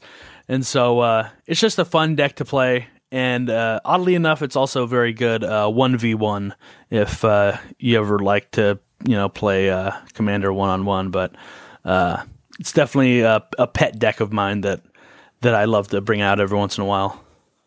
you know what card you need to get? It's it's a little expensive. Um, I think it's about twenty bucks, but Academy Rector. You need to get that card in here. Academy Rector, what does that do? Academy Rector. Hold on, it's from Urza's Saga, I think it is, or no, Urza's Legacy. It's a three cost one mana creature. When Academy Rector is put into a graveyard from play, you may remove Academy Rector from the game. If you do, search your library for an enchantment card and put that card into play. Then shuffle your library. Oh yeah, that's wonderful. That's exactly exactly the type of shenanigans I want to do. There's a enchantment Yeah. where I sacrifice a um where is it? Anyways, it's an uh, mind slash. Sacrifice a creature, target opponent reveals his or her hand, choose a card from it, and they discard that card. So it's like it's better than a Thoughtseize on a stick because you can get lands or you can get whatever you want from them. So with all the zombies, What I'm is it making, called again? It's called Mind Slash for one black and a black. Uh, Oh, pay, there it is. There it is. yeah, you pay a single black and sack a creature. So all the it, it gets really gross sometimes because all the zombies I'm making from Waste Not and all the mana I'm getting from Waste Not, it just I go through people's hands so fast to where even if they do have an advantage on board, they end up with no hand, and it's it's just gross. Oh my god. oh shit. Oh man. So yeah, having Academy Rector, just throw that out there, sack it to that, bring something back. Oh, it's just gross. It's just gross. Holy shit. I want to build this now. oh man, this looks fun as hell. Um it it's not the same, but it's similar to my Oloro deck because basically my Oloro deck is just a giant pillow fort, but um, has it it has Academy Rector in it and it has a shit ton of enchantments. Let me let me pull that up here. It's more of a you know pillow fort. You can't attack me, and I'm just gonna watch everybody else kill each other, and I'll just come in for the win. Type deck. You know, speaking of uh, EDH, are you looking at any of the new precons to pick up? Oh, I'm probably gonna um pick up all five. Okay, It's, yeah, um, that's that's actually what Hot Sauce did. Is that he just ordered all five? And that's actually relatively good idea because there's a lot of reprints and there's a lot of value in the in the precons, and yeah. especially with the partner mechanic, you can just if you have all of the partners ever printed, then you can just mix and match and make you know crazy combinations of uh, commander partners. Oh no, I'm excited about it. Um, everybody at my shop is excited about the Atraxa one, the one that you know The counters. does the yeah the counters. Everybody's already talking about oh I'm gonna build you know Super Friends EDH and all that, or they're gonna do Infect, and I'm just like oh great, I'm gonna have to put up with that bullshit for a while. so I I really want to do um. It's been a deck I've been wanting to build for a while, but sort of my own flavor is the um Zedruu, the group hug deck where Okay. you just start start giving people shit that's you know not beneficial for them. right. So it's I don't know. It's just something I want to build slowly. But I've got like three other EDH decks that I'm slowly building because when it comes to deck, you know, formats that I want to build for, EDH is at the bottom of my list. It's sort of when I'm comfortable with, you know, where I'm at with standard modern legacy, then I'll start working on my EDH decks. And Right. I've got Krenko that I'm slowly building up. I've got Omnath, the red green one I'm slowly building up, and probably one that you'll like is Phenax, a mill deck that I'm building up Mm, Yes, yes, yes. because I personally love mill. You know, it's one always been one of my favorite casual decks to build, and um, this Phenax list that I'm slowly building up, it's pretty excited about it. Yeah, mill is my absolute favorite form of magic. Uh, just because it's it's it mentally messes with your opponent. Because essentially, if you mill ten cards and that's all you do that turn, they get to see their cards in the graveyard, and it's disheartening when you mill one of their bombs or one of their answers, and all you're really doing is just shuffling their deck. You know, if you think about it, you're you're just shuffling, and it's irrelevant, pretty much what's in the graveyard. But they get to see their cards go in the graveyard. You know, especially if it's like, especially if it's a expensive card. You know, like oh, I just milled your Liliana, and they're just like, oh man, why? You know, like oh, Yeah. I hate you so much. And I just that was the first intro deck. Uh, I or the first deck I bought was the intro uh, Dimir deck and Gatecrash, and it was had a kind of a a mill sub theme to it, and so uh, I've just loved it ever since then. So uh, mill in EDH is kind of difficult. Um, Yep. but if you build it correctly, it can be fun. It needs a lot of support. Uh, I I have kind of a, a little bit of a mill EDH deck. It's the uh, it has uh, Phenax in it, but it's not the leader. But yeah, when you get Phenax out there, uh, people start freaking out.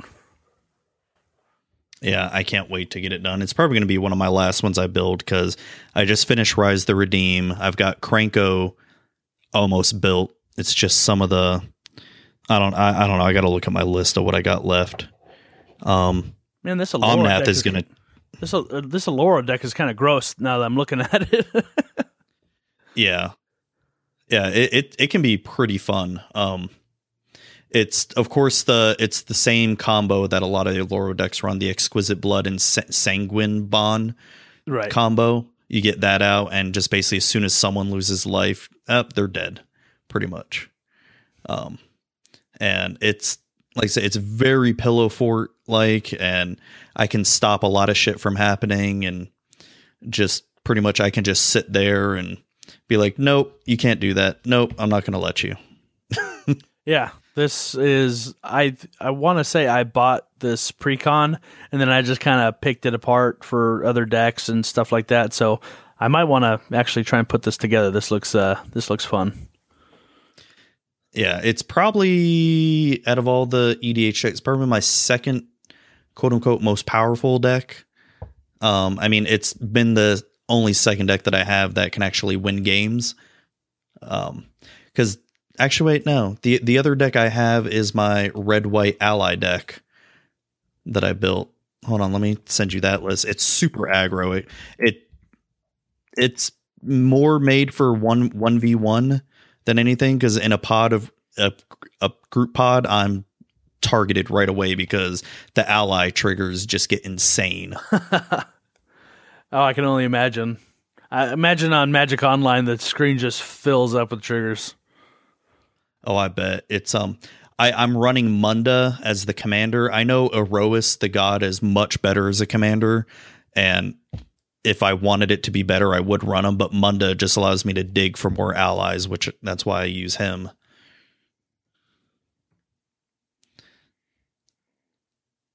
But yeah. Oh, and oh, I gotta get. I haven't updated that. I didn't. I don't have that um Gideon ally of Zendikar in it anymore since I'm using that in standard right now. Okay, so Munda is the new uh one of the new guys from uh Battle for Zendikar. Yeah. Yeah, he allows you to dig. The what sucks is I wish you hit put it into your hand instead of back on top of the library. That's what sucks about it. Right. And red and white are notorious for not having the best card draw. Nope. But I do have the one counter spell in the deck, the Mana Tithe. which I, I, love playing that when someone's all tapped out and they're just like, wait, what the fuck? I love that. I, I try to put that in all my white. You know, if I don't, if I'm not playing blue, I try to put mana tithe in it if I'm playing white because it always just trips them out. nobody expects that in EDH ever. No. just like how nobody ever expects a lightning bolt. You're like, what? Three three damage? That doesn't do anything in EDH, but they always yeah. get you. Yeah, man.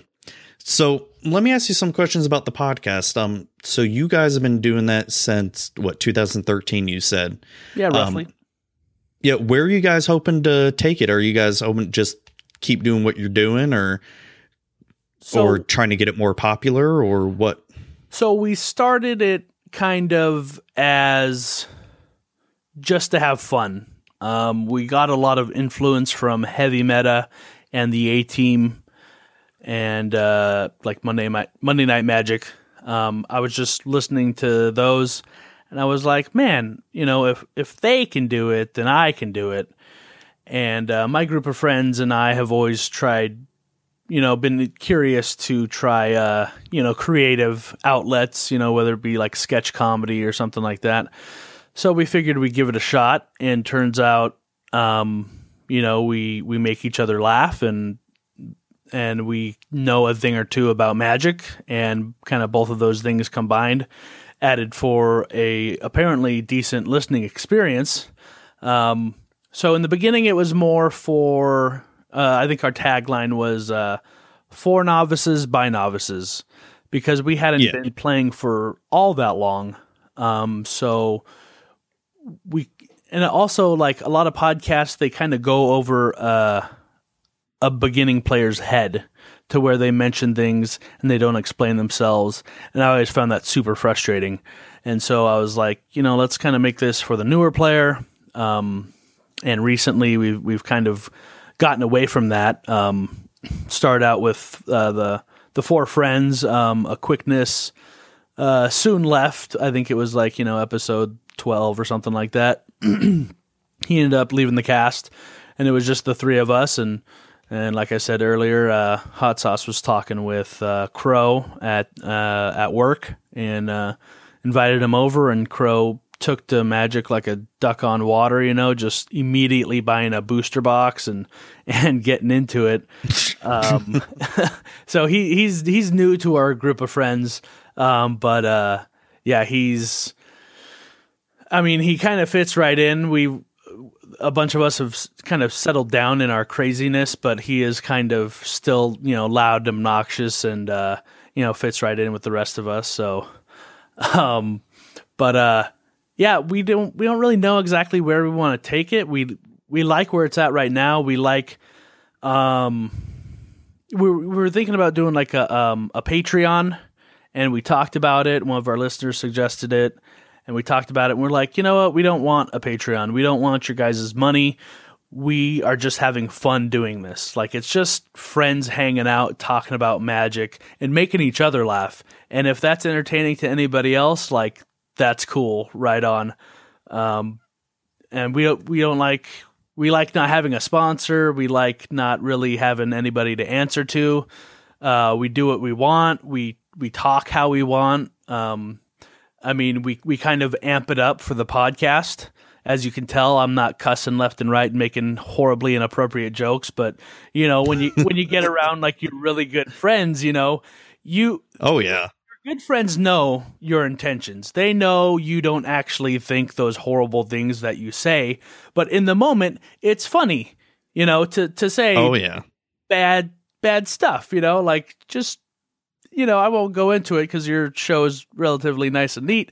But uh, um, yeah, we, we we just talk about horrible stuff uh, before we talk about magic, and uh, we find it funny. And you know, there's a subset of magic players who find it funny, and so we just uh, enjoy putting it out there for you guys. Um, but as for additional content or anything, um, I know we'd love to be more regular with the videos. We'd love to maybe put out some merchandise. Uh, we've had some merchandise uh, just kind of made for us uh, some t shirts, some hats, uh, some coasters. Uh, we gave away some of the coasters to some listeners for a contest. Um, I know we'd really like to have more listener involvement and maybe promote ourselves a little bit more.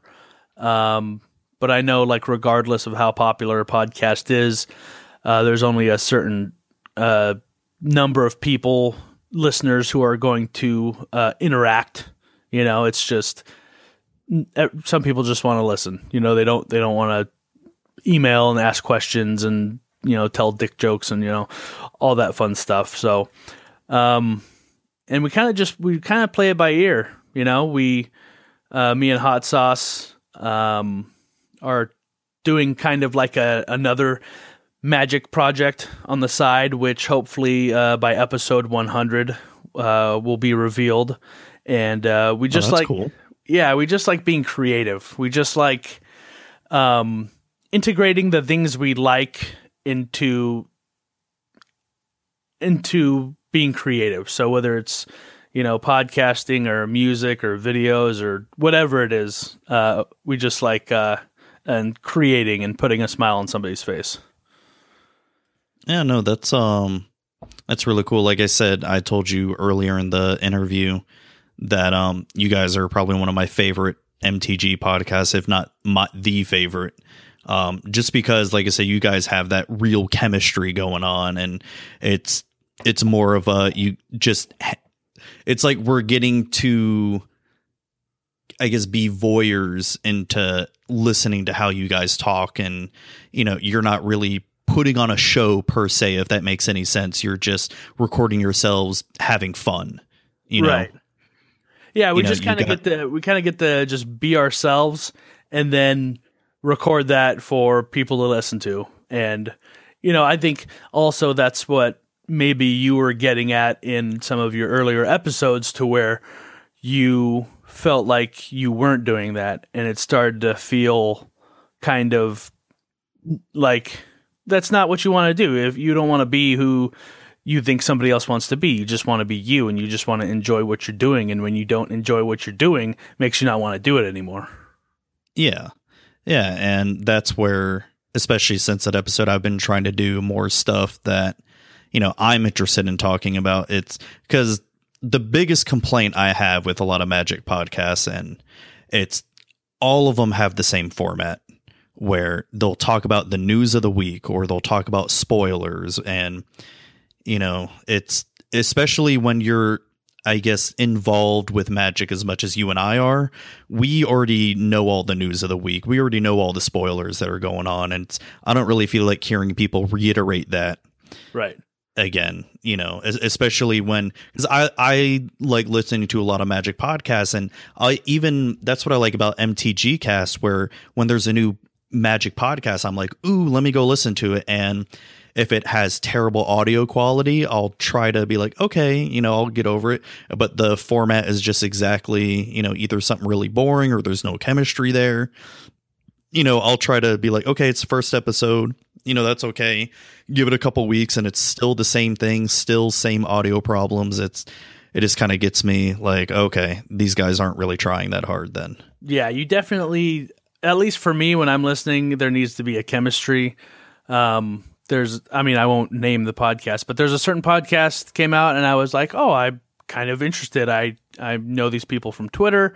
It's going to be good."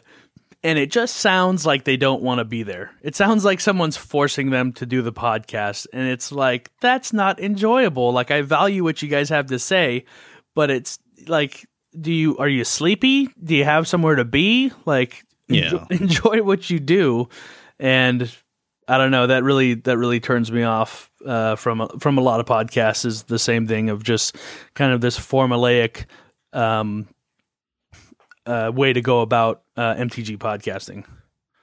Yeah, and there's also other podcasts that will interview pros as well, and um, there's one that's still relatively new that I like the way he does it. Uh, Kitchen Table Magic. Um, he'll interview a lot of pros and like community members, and he does a really good job. It's like NPR style almost. But the one complaint I have with it is it just sounds way too edited. Like we were talking about earlier, where as soon as he asks a question, they'll immediately answer, and it's like that's not how interviews really are sometimes, you know? Yeah, I uh, both of us have an appreciation for the the realism aspect of uh, entertainment, and I want to hear the uhs and the fucks and the you know fuck I forgot what that card name is. You know, as long as it doesn't yeah. go on for an extended period of time, you know, but um, because that that's just real, and I I can appreciate um I appreciate that I I don't know maybe it's the the punk rocker in me, but you know the being f- fake to a certain point is just it's bothersome and unattractive to me. Oh yeah, no, I know what you mean. It's um there's another magic podcast. Um I think he's been doing it for a while. I'm not going to name names, but it's he'll interview pros like every week or something or or grinders that have top eight GPs or opens and whatever and he'll literally ask the same exact questions to every single person. I mean, there's it's understandable to have sort of a um oh, what do you call it? Like I guess like a bucket of questions, I guess, cuz I cuz I have that whenever I've interviewed, you know, Star City Games grinders in the past or, you know, Mrs. Mulligan, I'll have a set of questions I want to ask them, but then I'll evolve those questions that they go on depending on how they answer it, you know. Right, right. Yeah, I mean, you not everyone can be, you know, like the actor's studio to where you know it's like that same yeah. James Lipton, like, what is your favorite curse word? You know, like, yeah, we don't really care. We want to hear about you know something else. yeah, exactly. But um, no, there's the one thing that I really do when I listen to Magic podcasts is not really try to imitate them, but just sort of see like what are they doing that maybe I can take and maybe either make it better or or maybe they're doing something that I'm not doing you know because the way the way my personality is is when i take on a project especially with podcasting like i had no interest in podcasting until earlier this year when my friend mentioned since he knows i was so into magic he's like you know why don't you just start a podcast? I'm like okay. Um, but it's whenever i take on a project something like this i will do my damnedest to make it as good as i can right and um, so that's one of the things I do is I'll listen to other podcasts and just sort of get a feel for how they're doing it and then either incorporate it or make it better or something like that. Right, right, yeah. And that's like, you know, with with heavy meta, I'm not sure if you're fans of them, but they are kind of out there and they are vulgar and they're sometimes don't even talk about magic and But what I took away from that is that you can just be yourself. You don't have to be you don't have to formulate it how everyone else is doing it. You could just do it however you want to do it. And it kind of gave me this sense of uh, freedom. And then with the A team, uh, they kind of they do what they want, but they're a little bit more professional about it, and they have a little bit yeah. of a structure.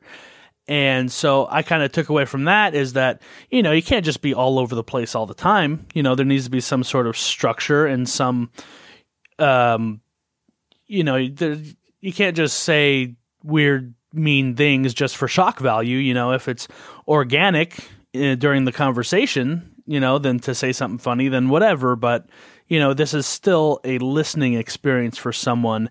And, you know, we can't be talking over one another. We can't be saying like inside jokes that nobody else is going to get. And, you know, it still has to be entertaining. And so there's, yeah, same with me. I just try and pull from different sources and try and kind of make my own little mush ball of a podcast. And it's something that I mean, you you you you and the other guys have been doing a lot longer than me, but it's especially this year, it's something I've enjoyed doing a lot because I mean, going into this, I never thought, you know, I would get sponsors or anything like that because that wasn't my intention. But of course, if you know, if I can figure out a way to make money in something, I'll do it, you know. Um, and and um, it's what I enjoy the most, and I'm sure you've had this experience when I get a listener sending me an email and say, like, oh, hey, I really enjoyed this episode because of XYZ. And it's just like, my first reaction is like, who the fuck is listening to this shit?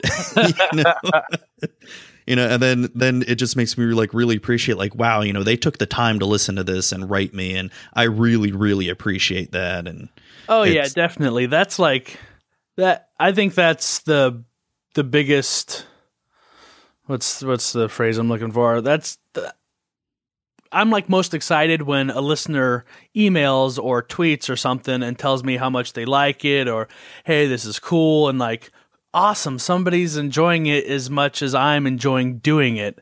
And yeah. we even got um, an email, uh, maybe it was a, uh, a private tweet or something or uh, email.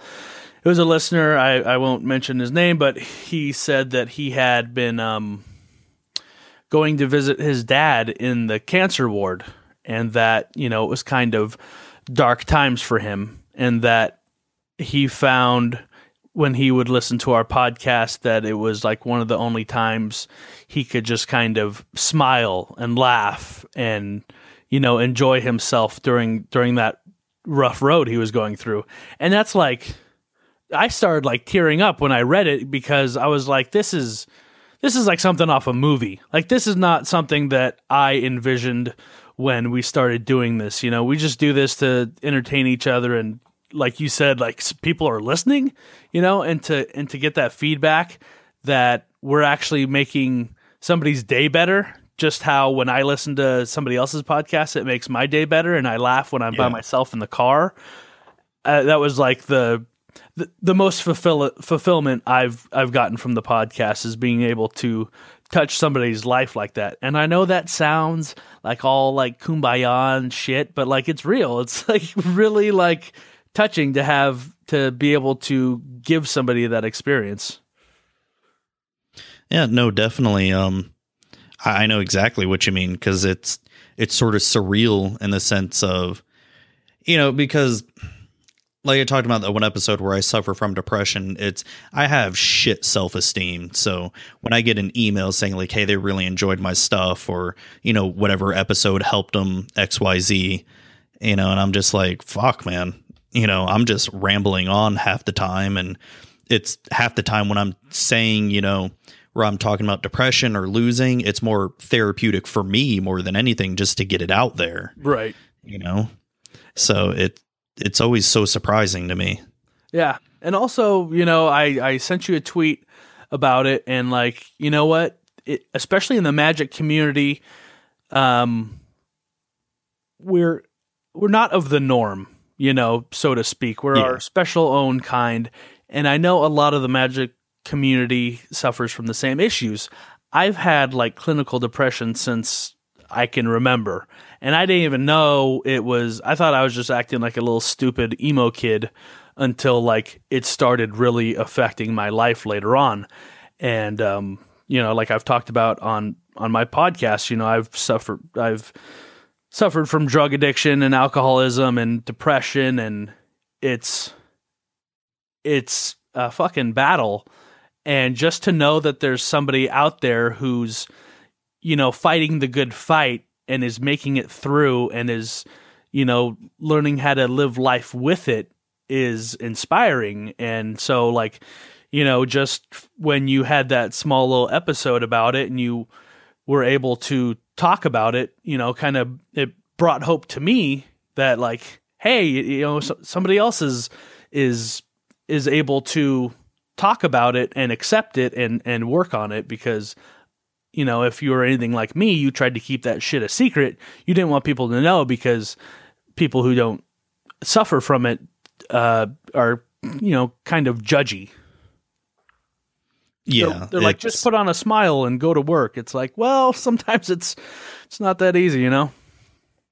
Well, yeah, and I've I've uh, for the longest time before because I can remember always suffering depression for even when I was a kid, and um, for the longest time, you know, I was always of that mentality of just suck it up. You know, I just got to suck it up and stop being sad or depressed and whatever, and just go out there. And then getting older, you know, you come to realize it's not that easy. You know, there you could have the best day of your life and then you wake up the next morning and you can't get out of bed right you know it's and it's just it's hard man it's you, and it's just you know when when I think about it when I think about just my life in general you know I have a wife I've got two beautiful kids you know got a good job you know house car all that stuff it's and when you look at it on the surface you know my life shouldn't be that bad and yeah there are people that are suffering way worse than I am you know but it's I guess the one thing you sort of learn is everybody deals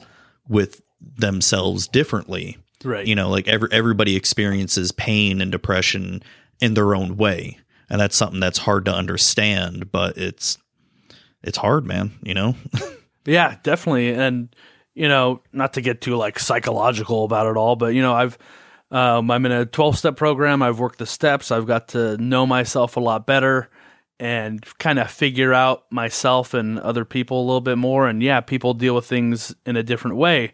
My way was I rather tell you a dick joke than to actually let you know how I'm feeling on the inside and let you in. Whereas like my girlfriend, she tries to put on like the the tough guy face, you know, to kind of scare people off because she's like, you know, vulnerable on the inside. And so she she doesn't suffer from depression.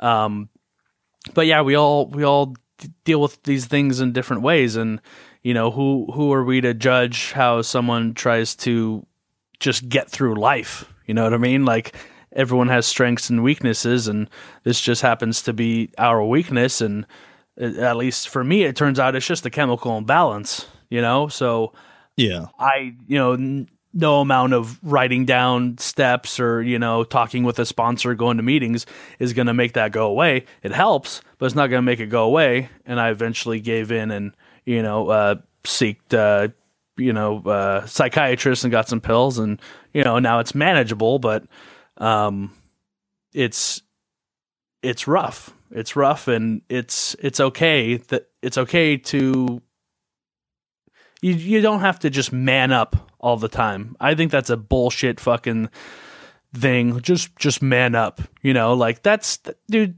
That, that's for prison. You know, keep that in prison or jail or whatever. You know, like keep that in Texas. I don't Yeah. fucking know. Like, I I am a. I've always been, you know, uh, a, a sensitive, uh, a male. So I've always had to, you know, deal with, um, emotions and uh, you know a, different I, I felt like i had to deal with them in a different way than most people you know i, I always felt things uh, more and i kind of wear my heart on my sleeve and um you know it's but like i said it's when you see other people doing what you're doing and you, you feel like you're not alone like you, Yeah. you can succeed when uh, when there's other people willing to share their their experience. Yeah, and it it's definitely I guess gives you hope because um one of the things that and I I think I briefly mentioned in that episode, but Lord of the Rings because I, I read the stories growing up and that really helped me growing up because one of the things that I that I learned from the books is that you know it, they talk about how despair is sort of a psychological folly because they're they're you they're literally because despair means that there's no there's no hope at all but and if you want to get wishy-washy about it you can also say well despair is untrue because we don't know the future you Mhm. know there because if since we don't know the future there always is hope even if it's you know 0.0001% Right. of wh- whatever the issue it is that you're dealing with and that has always kind of helped me i mean not not all the time but it's at least a little glimmer of hope you know right. that things can get better and will get better and, and the other thing that's also helped me from seeing a therapist it's something i mentioned on the podcast before but irrational emotive behavior therapy where basically in to put it simply is you can't control what you can't control. Right. and it's it's it's hard to it's hard to wrap your mind around it especially when you first start reading it but it makes sense after a while. And um, it's definitely helped me out it's even helped me mentally with magic because i love being competitive. I grew up being competitive. I grew up in base playing baseball uh, doing martial arts fighting. And you know now magic it's um you know you know getting mad when losing a game or losing a fight and also losing a game of magic um you know, learning that rational emotive behavior therapy, you know, now I mean, yeah, there's still sometimes where if I lose a game of magic, I'm just like, well, fuck me, you know? Now I'm just like, okay, I lost. It happens. Yeah, and you know. and that's like you know to relate it to how I learned it's just like this step 1 in the 12 steps. So we admitted we were powerless over our addiction that our lives had become unma- unmanageable. And once Yeah. you once you stop applying the steps just to drugs and alcohol and you apply them to your whole life it's exactly what you were saying. I am powerless over everything in my life. I'm power I'm even powerless over my own thoughts you know, have you ever thought like a really fucked up thought and you're like, well, where the hell did that come from? That was crazy. oh, I know exactly what you mean. you know, like, it's like, you're in why am I planning that person's murder right now exactly. and killing their wives and children? yeah. And making them watch just because they cut you off in traffic. Exactly. And, yeah. you know, but I'm, I'm not powerless over how I react to myself and to the outside world. And once, once I learned how to like implement that into my life, oh my gosh, it just it relieves so much stress about worrying. You know, it's so easy to get worried about things that you have no control over, whether it's politics or religion or work or you know the stupid coverage magic online like wh- whatever it is like once you realize like you're powerless then you you stop you stop fighting with it and you know that's where the Yeah. un, the unmanageability is and you you just try to continue the fight and it's causing your life to become unmanageable. And not to get all like fucking recovery on you but yeah it's it's it it really helps you know wherever however you learn it you are powerless and it it that's fucking life. And it helps to learn that early on Yeah, it's it's something I wish I learned much earlier in life. It probably would have saved me a lot of grief, and um, it's you know especially learning that it's definitely helped my marriage as well. I mean, my wife knows me so well that she knows exactly how I'm feeling. Uh, If I just look at her, she just knows me that well, and I'm just like, motherfucker, I can't hide anything from you. yeah that's So- that's the same with my girlfriend i still try yeah, and it's i it's try one of those because we've been together for so long. It's just one of those. Fuck, fuck me. I can't hide anything from you. you know that, that's awesome like i still try and instinctively But, uh, hide my depression from time to time and you know my girlfriend we've been together almost six years now and she can see right through it and you know helps me out through it so It's always good to have someone Oh, have your back. And no my wife and i we help each other out you know because she'll have bad days i'll have bad days and you know it's we understand each other. So it's it's good. And um no but let's change the topic a little bit here. Um mention let's e- even though by the time this episode comes out we will have a new president coming out. And I know you guys don't really talk politics on your show, but I like to talk about it from time to time because I follow it. I've been following politics since I was, you know, in high school and all that.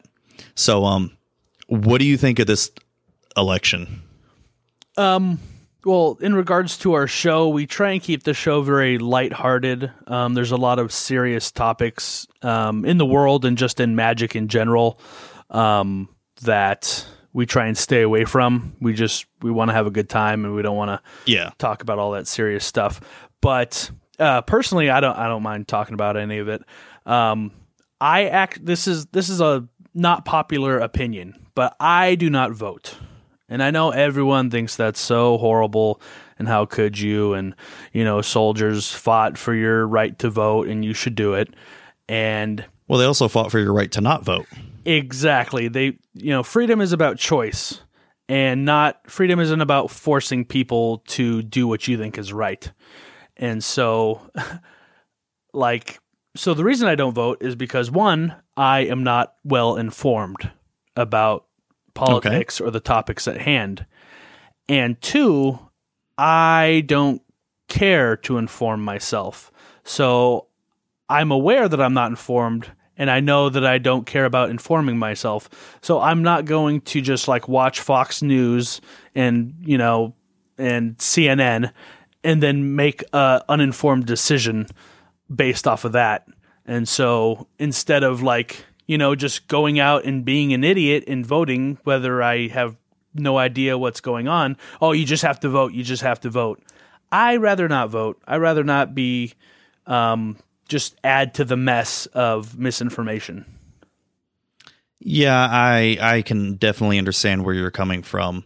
Um, the only thing that I would recommend, and I, I understand why you're not voting, is the one the parts of the election that I feel that are most important, especially your local level uh, people that get elected, especially Right. like on the school board, um, you know, city council, because that's actually the stuff that affects you the most. The national stuff, like who gets in Congress and, you know, president, most likely that's never going to affect you.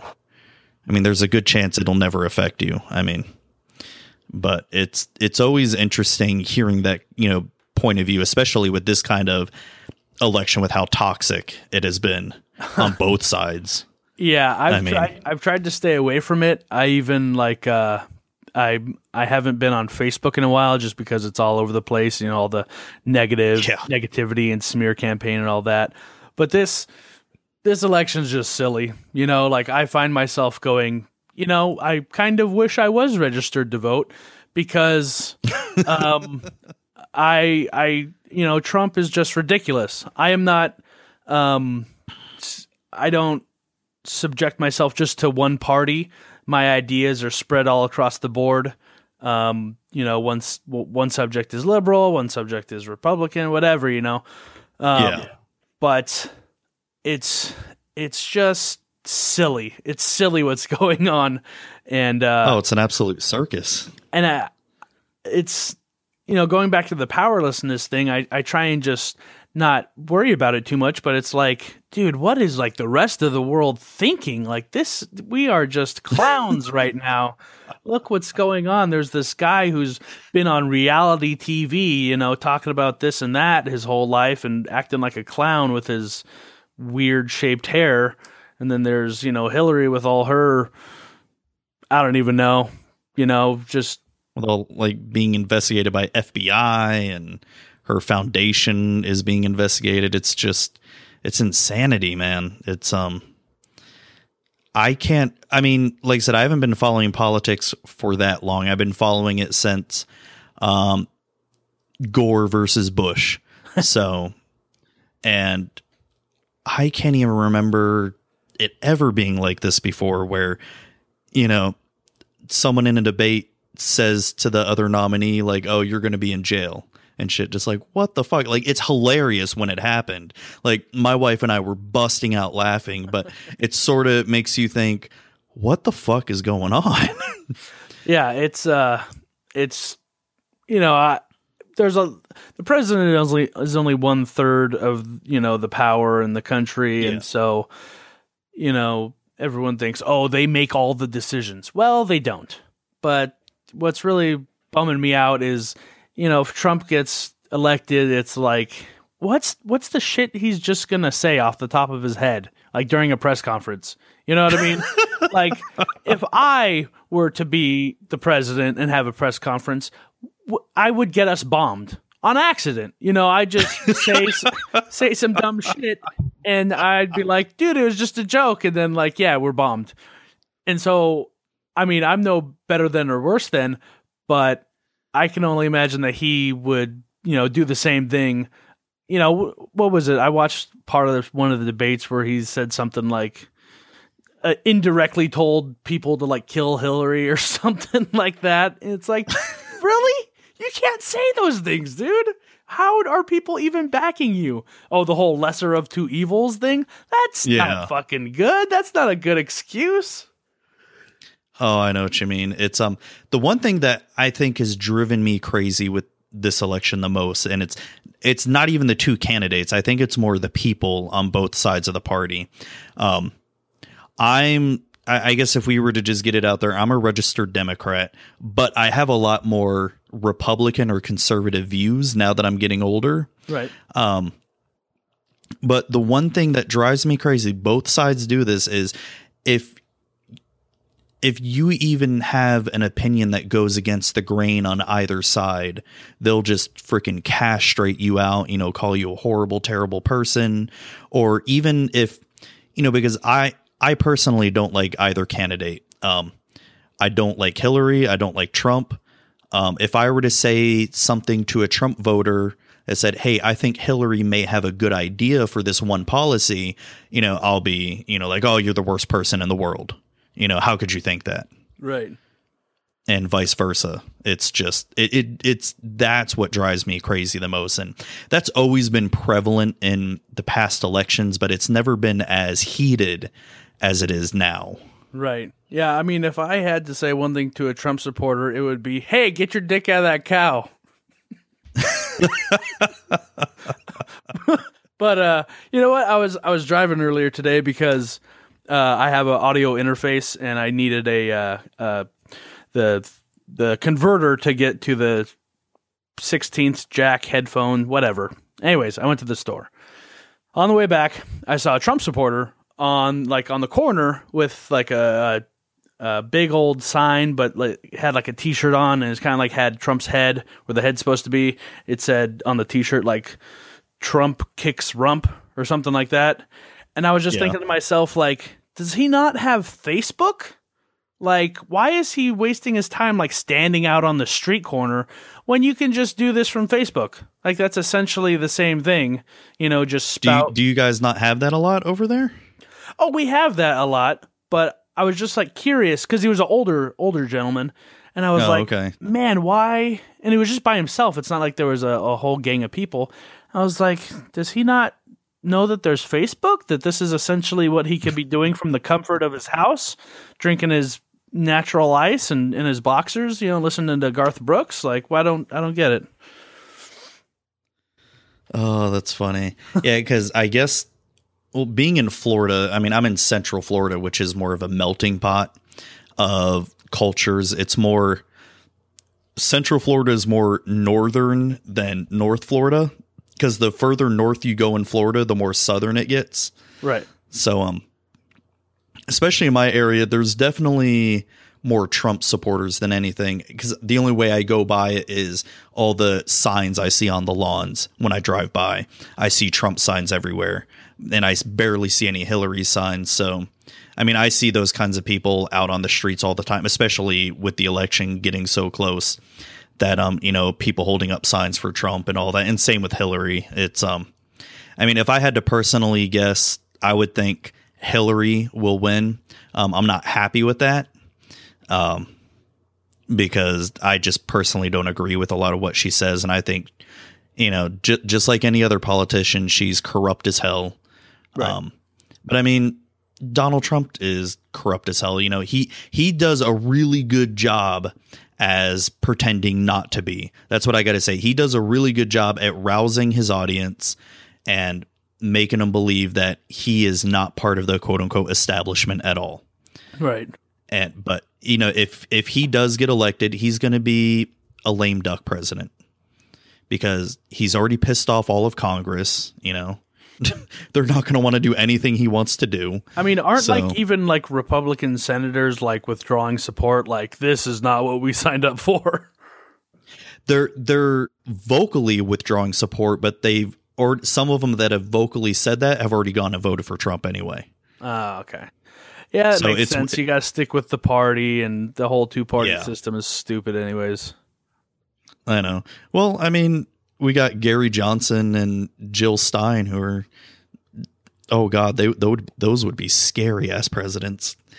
Cuz like, like I said, I I- I know you probably don't follow it a lot, but those two are god, they're scarier than Trump and Hillary combined. I think the most um, political information I get is was from either George Carlin's stand-ups or from uh, Lewis Black stand-ups, and I don't think Lewis Black has put out anything in quite some time. So, uh, Yeah. unfortunately, I'm not I'm not well versed when it comes to politics.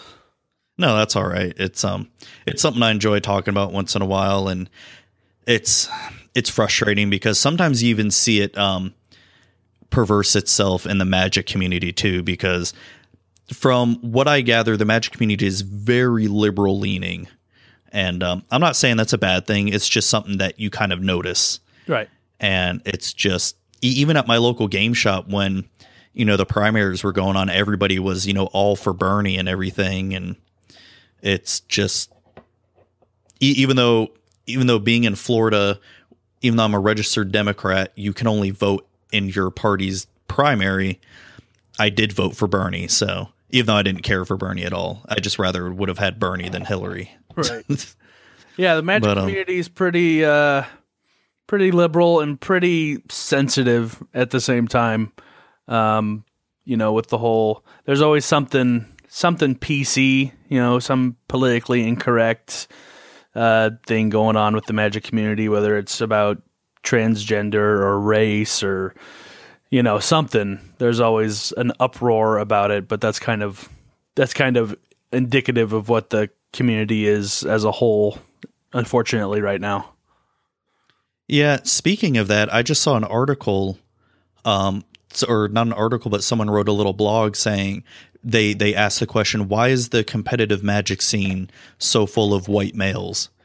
And I, I was thinking, okay, that's an interesting title. Go to read it, and it doesn't have like any information as to what can be done to change it, or you know how to influence you know women or you know minorities to get into it. It just says, oh, there's just white males. It's like, okay, you just freaking clickbaited me, motherfucker. yeah yeah i i i'm very open-minded and compassionate and loving and i'm not trying to toot my own horn but i don't i just call me old-fashioned but i judge people for who they are on the inside you know Yep. for douchebag on the inside i don't care about anything else um, so when people go to talk about how just straight white males are just garbage and this and that, it's like, you know, fucking leave me out of it. I do not have any white guilt from my ancestors. They were probably a bunch of douchebags. I have, for the most part, treated women and uh, transgendered or, you know, question mark uh, very well. There's a lot of that in the in the 12 step community, and some of them have been my really good friends and helped me through some hard times. So I just have no guilt for any of that stuff. So when they talk about, you know, average white male, I'm like, you know what? You're you're stereotyping just like other people are doing to you. And that's that's BS because I'm not one of those people. Yeah, and it's um it's something to really it's hard to get into that discussion because it's it's so volatile because you say the wrong thing and things can just blow up in your face and it's um it's I just feel like one of the things that's hard to discuss about that is discussing it from I guess a more logical and fact-based standpoint instead of because when you talk to someone they're usually talking about their feelings and you can't debate feelings at Right. all. You can't say like, well, you shouldn't be feeling that way. You know, who's to say that? Uh, You're feeling that way because you're feeling that way. Yeah, everyone's You know. feelings are valid. Yep. So th- you can't debate that. So that's what makes it a little bit tough, but Yeah. yeah, it's it's something I definitely notice with the magic community and that's where I sort of feel like me personally, I don't fit in that well because I have different viewpoints and I'm never going to go on and say someone's viewpoint is dumb or anything or you know there, there's definitely some viewpoints that i don't understand. Like one of my early episodes was i discussed an article about how we shouldn't say manlands anymore. And it just i guess more flabbergasted me than anything because i guess i just didn't understand where they were coming from. Because if they were so concerned about you know diversity and inclusivity that we shouldn't say manlands. Well shouldn't we be focusing on that on a more local level than just saying hey we're not going to call these manlands anymore. Okay let's pack up and go home. Right. And to me my whole argument was well if we want to do something about diversity and inclusivity we need to do something ourselves and start at a local level and be look at your own game store and if it's just mainly white males then talk with your owner and figure out hey how can we get more females to come or you know more minorities or whatever it may be Right. And you know there there is um some ignorance I want to say on let's say our part because for one it sounds like uh we don't see those things at our game store. So we don't see anything wrong going on, but that doesn't mean that there isn't this type of behavior going on at other places. So just Yeah. because we don't see it doesn't mean it's not going on. That's one of the things that you know s- some of the the people are upset about. You know, oh you're you're living your little you know straight white life and you don't see what we have to deal with. And that's that's a valid point. That's a valid point that um, other people have different experiences than us. Uh, but as far as you know taking it out on you know just just random people that's i don't think that's fair. And i also agree that yeah if you want to make a change make a change at your local level. You know if you see something that's unacceptable going on whether it's you know like someone trying to trade jack a little kid you know like oh that you know they pulled an expedition and it's like oh that's not worth anything. Here take this you know 5 cent hydra you know. Ooh that's a that's a big hydra you know. Um you know so that's like something you can do. Or if somebody's giving a girl a hard time at a game store um i mean i've never seen that. I've seen unfortunately the the the ratio is always uh, towards towards males at uh, the local game stores I go to. Uh, but every time there's been a female, there has never been any uh, ill behavior or uh, you know just weird shit. Because you know uh, the nerdy guys in Magic, me included, you know, can put our foot in our mouth and make somebody feel uncomfortable. Oh yeah. Yeah, and it's um it's it I, I understand where those people are coming from in terms of, you know, wanting to be more inclusive and diverse. And it's just I feel like we as players should do something on a local level while Wizards, you know, and part of one of the other things I mentioned that episode is, you know, who who is Wizards target demographics, you know, of probably, you know, 18 to 35 white males because they're probably the ones who buy the product the most if they look at the market research. And so if they want to actually include more diversity, then they need to target their marketing towards that. And I feel like some people just didn't understand that because I look at it for also from a corporate point of view too Right. you know, because I mean, in the end, Wizards as a company, they don't care really who you are as long as you're buying their product. I mean, they'll say they'll say on the outside like, "Hey, you know, you know, we care about diversity and all that stuff," but in the end, they only care about your money. Yeah, at the end of the day, like you said, they're still a company. But I think they've done some uh, decent job of trying to include uh, the you know non-white male uh, characters in Magic storyline with you Oh, know yeah. some of the transgendered, uh, like a, a Alesha, and I believe somebody wrote an article about uh, one of the one of the Phyrexians uh, back in the, one of the older Magic stories um, had a very similar uh, experience with life that somebody who's questioning their sexuality and body uh, go through. So it wasn't necessarily transgender, but the the journey they went on was similar, and uh, you know I think that that's definitely a step in the right direction. Oh yeah, definitely. It's um the stories I think are getting much better in terms of representing, you know, especially women because being a father of two girls, it's always, you know, important to me personally that, you know, making sure women are represented. I mean, call me a feminist or whatever, I don't care. It's um cuz you know, my little girls they they need someone to look up to. And you know, they love um what is it? They love Chandra and Nissa. They're, those are probably their favorite, you know, planeswalker characters in there. And um you know, they they love the fire that Chandra does and Nissa's all about, you know, tree hugging hippies and all that shit. um but no, they they they love them. So it's I'm glad for that and you know, it's it I'm personally happy when I see females come to the store and actually play magic. It's um you know, it makes me happy because it's like you know, because I would love to bring my kids to the store I go to right now. It's probably not the greatest in terms of it being kid friendly. Um, there is another store that's probably 30 minutes away from me that's a lot more kid friendly, but it's the fact of having to drive that far when the store I usually go to is two minutes down the road for me. It's, um, you know, it's a lot easier to go to that on Friday nights or Saturday nights compared to 30 minutes away. Right. But it's, um, I don't know, man. It's just, I'm, I think I'm rambling on at this point. Yeah, man. Just you know, bottom line, Magic is a very diverse and weird community, and uh, I I find it very interesting on a sociological standpoint of stepping back and taking a look at a at a group that I've decided to affiliate myself with, and we're just a bunch of weirdos. And uh, at the end of the day, we all just want to tap lands, you know. So uh, we're all in this together, you know, sort of tree huggy bullshit.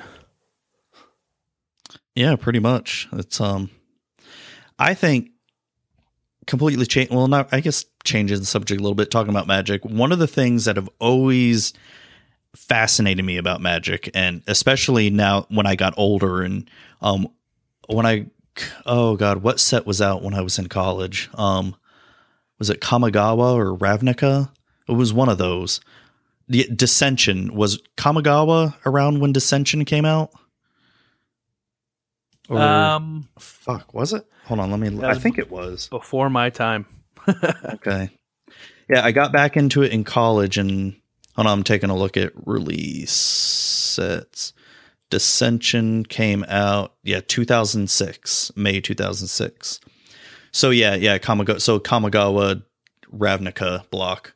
Um, one of the things that always fascinated me about Magic is, you know, especially when you look at it from, I guess, more of a casual standpoint, not so much competitive. That there's so many cards in this game.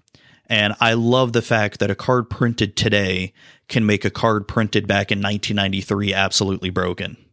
Right. I, I love that fact because it's there's just so much shit you can do in terms of building a deck. And that's probably why EDH is one of my favorite formats especially cuz I don't like to net deck in EDH I'll net deck in modern and standard you know if I can't think of a cool brew or something like that or if I'm going to a PPTQ and I want to at least attempt to win or something. Um, but with EDH it's really I'll find a commander I like and just really try to build it from there and just really try to dig deep and see if there's any kind of broken interactions I can think of. Oh yeah, that's the fun fun thing for me is since I've only been playing since Gatecrash, you know, I've I've got familiar with uh, you know, a lot of older cards. but there's still every once in a while there's still a card that'll pop up. I'm like, I never knew this card existed, and this is exactly what I want for this deck. This is amazing, and mostly it's you know from EDH because it's the the non-played weirdo cards like some weird Yeah. enchantment that costs seven mana or something. And that's what I love about EDH is when you get excited for a seven mana card, you're just like, oh my god, this is so awesome. oh, that's what I love about it. Yeah, because I've been playing on and off since Urza Saga back when I was a kid, and back then, um, the the shop that I bought Magic cards at, they only had booster packs, and it was in a small little stand. The guy didn't you know have anything else it was it was a sports card shop when baseball cards football cards were all still really popular Right. and um so he had a little stand for just magic like it was only one booster box and i remember buying a bunch of urza's saga urza's legacy and we had the problems of the only basic lands we had were what came in the booster packs so we had to sort of quote unquote proxy you know basic lands just to just to have them because he didn't sell like intro decks or anything like that where you could get you know a bunch of basic lands and oh those were the days man. Just building terrible ass 60 card decks. It was awesome. You know what? Another thing I find interesting with Magic, which is, you know, a lot of people find it frustrating, but I really like the finance side of Magic. Not that I'm good at it or or thoroughly understand it, but I I guess it's just appealing to me because it's a totally different side of the actually playing the game aspect of it.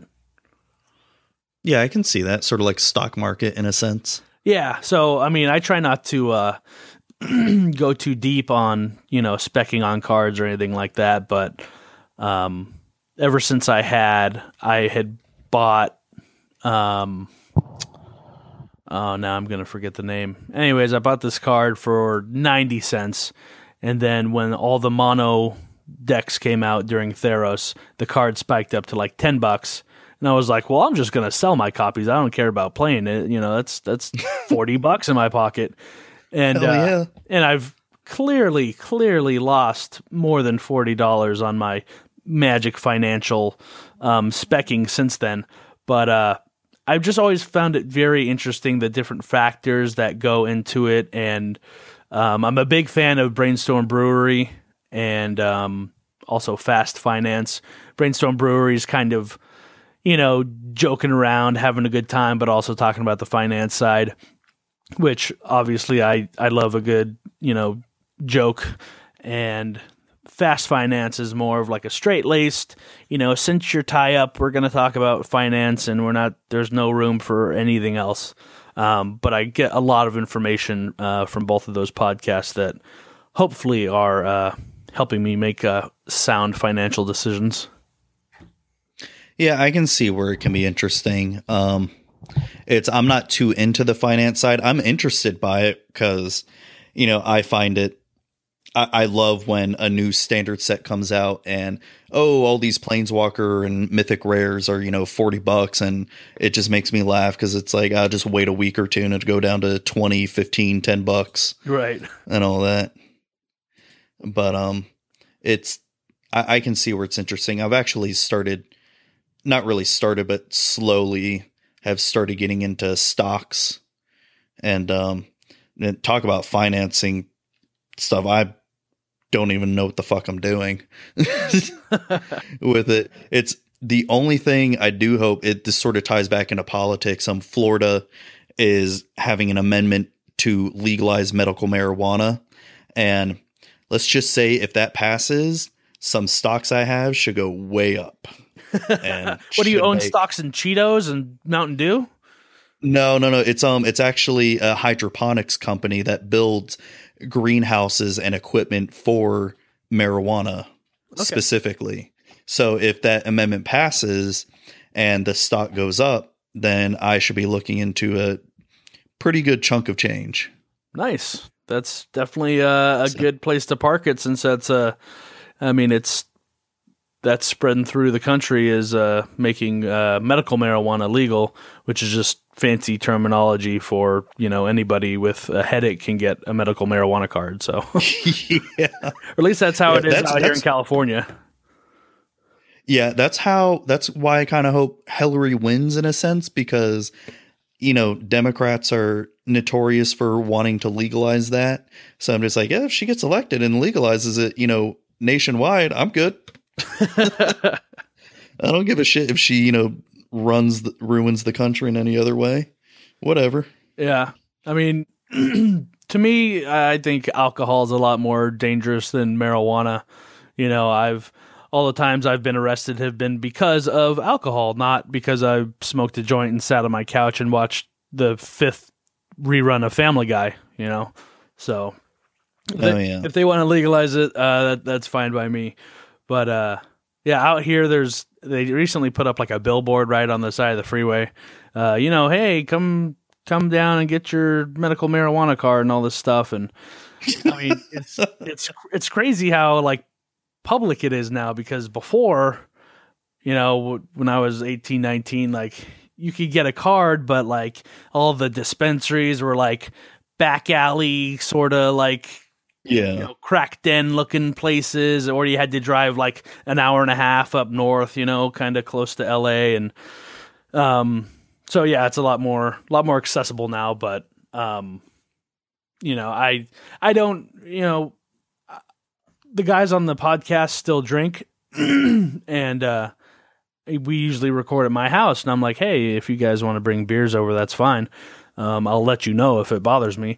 Um, but I don't really judge people for like you know drinking or or smoking weed, but I just know that like uh, at least for me, like smoking weed was one of my favorite things. So you know if it starts popping up at like 7-Eleven and stuff like that, that's gonna that's gonna suck. But you know if they keep it to the dispensaries, that that's fine.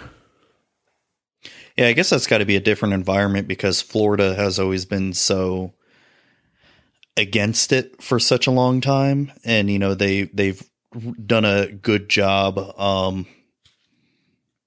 um what is it I guess demonizing it demonizing marijuana especially you know the especially the pharmaceutical companies because Florida is notorious for being you know pill city central Right. like that we had a lot of the issues with all the pill mills a couple years ago where you could just go and you want some oxycontin you just go to a doctor and say pretty much like how you get a medical marijuana card over there like hey i've got a headache you know give me some oxycontin Yeah, I don't know about that's how, bad it was I mean, it must have been real bad if that's how it was because OxyContin took San Diego by storm. So it must have, if it was that easy over there, it must have been, it must have been hell. You know, just turned everybody Oh, yeah. into you know dope fiends and douchebags. pretty much i mean there's um the county south of me is you know notorious for being you know where all the pill heads get their shit and it's you know the cops you know are doing their best to clean it up but when they make it so easy and readily accessible it's you know what what can the cops do you know Yeah, exactly. There's so many of them.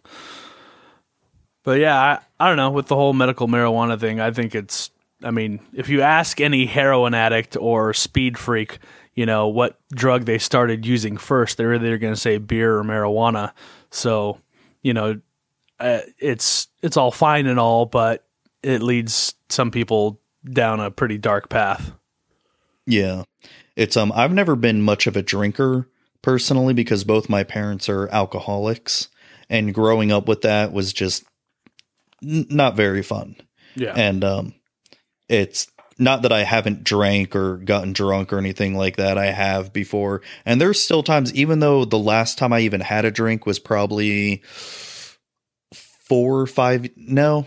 Actually no, I lied. It was about a year ago. I had a drink. Um, but I mean, like really getting drunk though was probably four or five years ago. You know, blackout drunk. Um, but I mean, there's even times now, and I don't know if it's because I have an addict brain or I grew up with alcoholics, where I just really want to go buy, you know, a fucking 24 pack of beer and just drink it all in one sitting. You know, because it's just I get so stressed from my job and life, and you know, especially when I'm feeling really down and depressed too. I just get that feeling of wanting to do it, you know? Yeah, yeah, and that was I was definitely a downer guy. Um, I hated uppers, but uh, yeah, it's just at least for me, it created this like horrible spiral because you know alcohol is a depressant, and that's not helping Yeah. my depression. And you know, same with same with weed and all the other pills and all the stuff I did. So, um, but yeah, it's I don't know, I don't I I I forget what, how we started talking about this, but uh, Oh, I don't even know. all of a sudden I was like, oh man, this is all becoming about uh, you know drinking and recovery. But uh, yeah, it was weird. My my family just nobody drank. My dad drank like a Budweiser on the weekends, and and never seen my mom take a sip in her life. And my brothers like you know just doing does did life by the book. And I guess I just had different plans. Eh, it happens, man. Yeah. Um, I don't know. It's funny how that works out because it's like by all, st- I guess statistics, I should have been, you know, a drunk too, just the way I was raised. But it's you know just seeing that shit, I just didn't want to be a part of it, and you know it's yeah, it's good you stopped the cycle there because it's definitely a, a hereditary thing. You know.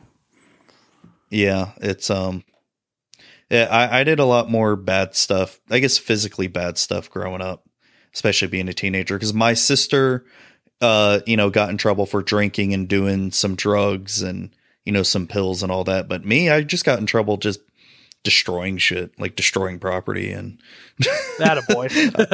I was not um oh god, let's just say probably the worst thing I ever did and I still feel bad about it to this day. Um god, I was such a dumb kid and I wasn't high or drunk or anything. You know, stone cold sober. Um my friend and I just went and completely decimated a church play playground. We like destroyed the fuck out of it. God, probably the worst thing we, I've ever done. Just you know, that church didn't do anything, but I was just like, you know, fuck that church. hey man, testosterone is a hell of a drug also. yeah. Oh man. Yeah. yeah, uh, being destructive. Uh, there's a story that I, I, I can't tell, but me and Hot Sauce, uh, we went to high school together. You know, we were good friends, and we, yeah, we had some destructive times in our days. And it's like for no reason, just because we're bored, shitty teenagers, and you know, the people who suffered from it didn't deserve it at all. But you know, that's just how it happened, I guess. Our favorite time of year was Christmas time because oh my, god, we would destroy so many Christmas decorations. I feel bad looking back on it now, but at the time it was funny. Um, I did get a little bit of karma kicking my ass one time because there was one time we were it was one of the nights we were going around destroying Christmas decorations, and I went to go destroy like just pull down some Christmas lights from a part of their house or something, and one of the I, s- something happened like the the Christmas lights sparked and my hair caught on fire. and I'm just like and I'm just fucking freaking out. I'm like, "Ah, my hair." And, and my friends just, you know, laughing his ass off, not doing anything and I'm just, you know, patting my head down and running around and oh my god. Oh, that is amazing. Yeah. Yeah. It was it's it's funny as hell looking back in it, but I'm just like, oh, it fucking hurt, man. That is great. That actually reminds me, I need to uh, make an amends to some lady in my town because I totally destroyed their Christmas decorations. I'm like, man, I should, I should go. Like, I mean, this was like ten years ago, but I was like, man, I should go like buy some lights and just like put them on their porch and run away. you know, and then I open the door. I what are you doing? "Oh, I'm just giving you lights. Bye. You know? what the hell? If I remembered all the people I did that to, I'd probably do something similar, but I, I'd probably go broke if I did that shit. Oh yeah, I can't. I can't do everybody. That's that's way way beyond my scope. But uh, I just remember specifically it was a it was a very nice setup, and we just destroyed it because you know it's. I mean, where I live isn't. Uh, I live right outside San Diego, um, so it's you know kind of has a little bit of a small town uh, feel to it. How many people? My girlfriend just walked in. How many people live here? Like 70,000, 7, 90 Damn. million. Uh, 90 million. I don't, I I'm horrible with numbers. Anyways, it's you know not it's not huge. It's not like San Diego, which has like what, like a million or something like that. Yeah. Yeah. So, anyways, you know, it's a little bit of a small town. So, you know, you're just bored as a kid and you just find shitty things to do. Yeah, it was um when I think back on it now, when we used to pop those giant snowmen, you know, the inflatable snowmen. Yeah. Oh God, I feel bad because I, I go to look at Christmas decorations now and see how expensive those things are. I'm just like, oh fuck, man, I'm such an asshole for doing that. Yeah. I mean, it's it, it's easy to patch them up, but still, it's like fuck, man. Oh yeah, because like the people take pride in that. Like my uncle's one of those guys who just does the whole yard up, and everything's perfect, and they got to be set like a certain way. And like, Yeah. yeah. that would be horrible. if Somebody just came and ruined it all, you know. Especially if I have to help him, that would make me even more pissed. yeah. Oh god, we're we're terrible teenagers. yeah, yeah, man, it happens. But you know, at least it gives us some perspective now um, on life. You know, that that's that's that's not how we we want to be in our lives now. No, no, no, no, no.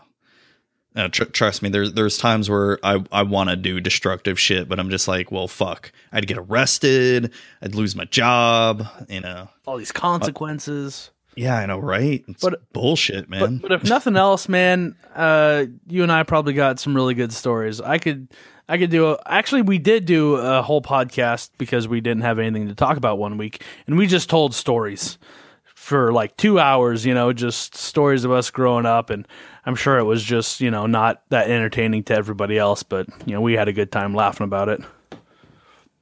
oh yeah, and that's if you guys make it interesting, you know, among yourselves. You know, I'm sure the listeners enjoyed it. I don't know, was that an older episode or? Yeah, I want I don't know to. if- I want to say it was. I don't even remember. It must have been one of the earlier on ones, like episode 19. I want to say it was Ode to Heavy Meta or something like that.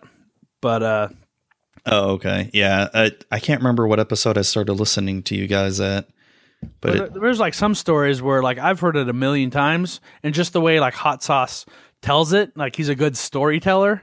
And I'm like, just just tell it again. Just tell it again. I love that story. yeah. no, I know exactly what you mean. it's like some of those stories like I wasn't even there and I tell people that story. That's how great it is. yeah. No, I know what you mean. Um Yeah, man. No, I really enjoy what you guys do on your podcast and uh just keep it up and it's um it's awesome. It's um I actually look forward to it whenever it comes out and I'm just like, "Ooh, if Lands kills out. All right." It's like, "Well, shit. My oh no, good thing my commute is about an hour long so I get to at least hear about an hour for, on it, you know, going there and back." Perfect.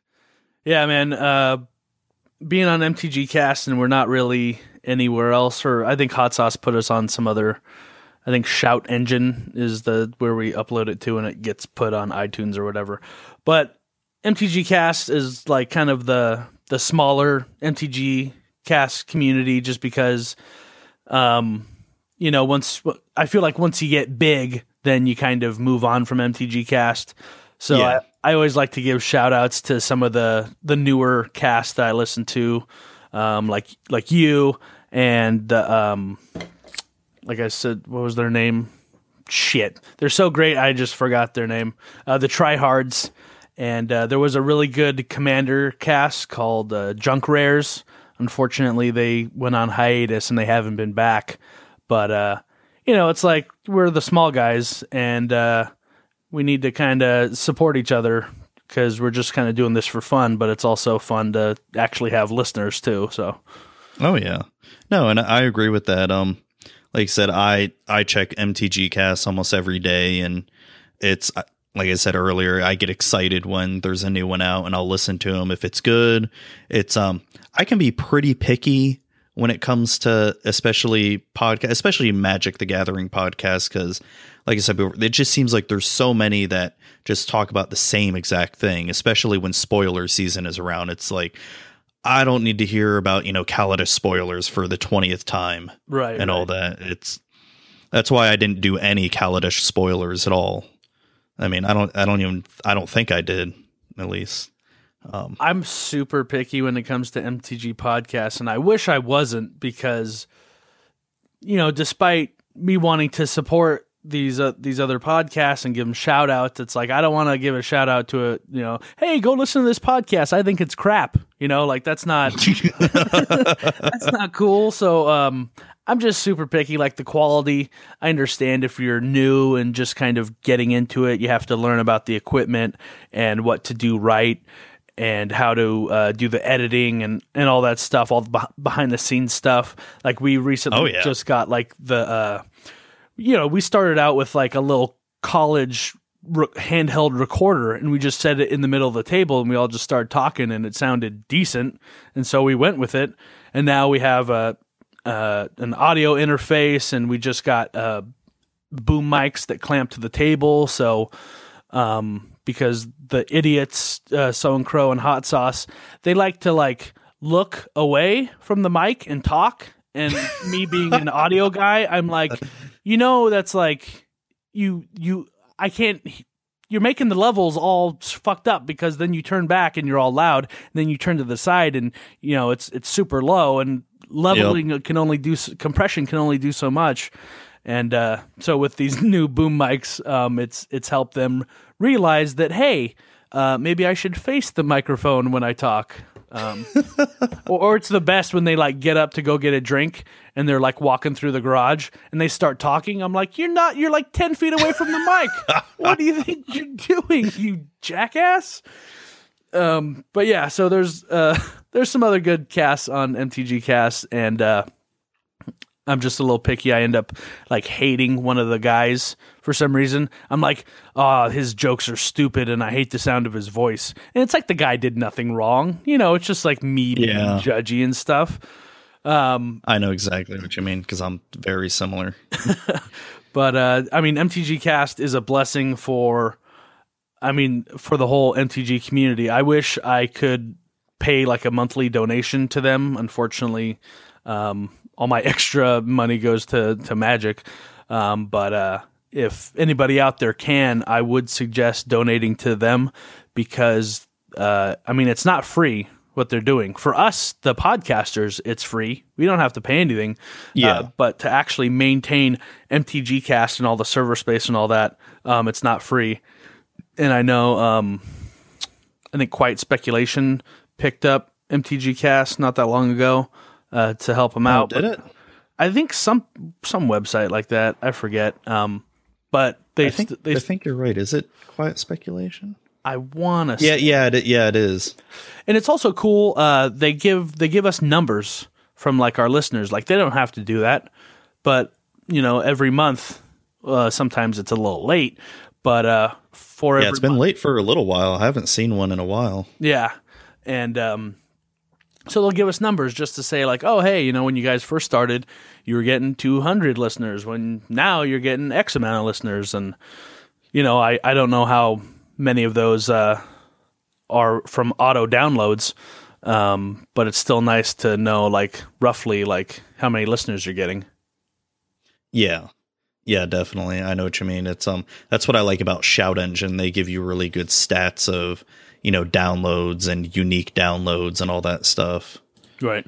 It, they really show into that. Um no, and I I like MTG Cast. It's um I was I was happy to be a part of it when they accepted me. Um and just talking about the whole audio qualities, I've learned so much like I I was completely ignorant of any audio editing and all that before doing this podcast and even now I'm learning new stuff every time I do an episode because you know I always want to make it sound better. I always want to and I'm I'm my own worst critic like a lot of people are to themselves and I'll listen to I'll try to listen to almost every episode I do just to not the entire thing but just more maybe the first 10 15 minutes to see oh, you know, maybe I need to stop doing the ums and uhs and the you knows, Right. and also try to look for the audio quality as well, because I'm always trying to better that also. Yeah, I try and listen to all of our episodes and I try and pretend like I'm a new listener and if the episode would turn me off from listening to more episodes. And I don't a know. Neat way of thinking about it. I think we're pretty hilarious, so I think there's kind of a bias there, but uh but there have been uh, issues to where we start talking over one another, and that doesn't make for a good podcast. Um, so we we've tried to work on that a lot, like you know, on on our end of the audio quality. Um, but as for the the post production stuff, um, I know Chewy from uh, Monday Night Magic and the Manipool. He's a good Yeah. he's a good resource uh, for uh, Audacity information. If if uh, anybody out there uses Audacity to record their podcast, um, I believe he had he was like on a panel for podcasting, and he he was able to answer uh, a lot of questions. I'm not sure exactly where that's available to download, but just you know, if you email him, he's he's willing to help out. He helped me out a lot in the beginning, and so um, you know, it just shows that the people at MTG Cast really really care. You know, there's not just uh, you know, just it's not just a website. It's just fellow Magic players and Magic podcasters who care. Yeah, exactly. That's what I'm. I mean, I haven't had too much interaction with him, but the times where I've had to ask questions or anything, he's been, you know, definitely quick to respond to me with any questions or anything like that. And um yeah, man. Um it's getting to be way past midnight for me and um I need to I definitely need to hit the bed and wake up early. I've got work in a couple hours actually. Yeah, it's So- only been uh, you know, three hours, you know. It's, That's not bad. It's um I know, I know I'll get some complaints about the length of the episode cuz I'm cuz I've been doing too many 2 to 3 hour episodes lately. They've been all about an hour for the most part, but now whatever. If they get this far, good job. That's awesome. yeah, exactly. You do what you want. If they can't handle it, then you know, I don't know, keep listening. Please. All right, man. Well, I just want to thank you again for coming on. I really enjoyed this. Um, I'd be happy to have you on again and just bullshit. It's been a lot of fun.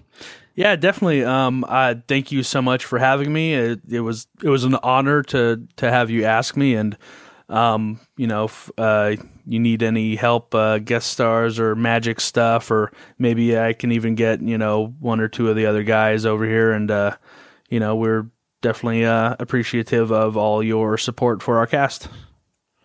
Yeah, man, that'd be really awesome to try to do something like that. Um, do you want to plug anything like Twitter, uh, podcast? If you have a podcast, I don't know. Or Um, I, I've been thinking about starting a podcast. Uh, so uh, my Twitter is at knife underscore city. Um, the the part podcast I am a part of is If Lands Could Kill. Uh, you can find us on Twitter at If Lands Could Kill with only one L because that's too many letters. Um, you know, is it really just one L? yeah, it's just one L. Oh shit, it is. I've never noticed that. Hot Sauce made it, and he's like, "Well, we could only fit one L." I was like, "Well, why didn't you put like I L C K and not the whole thing?" And so it's this whole embarrassing thing. So if you guys out there want to tweet uh, at Hot Sauce and, and make fun of him, that would be great.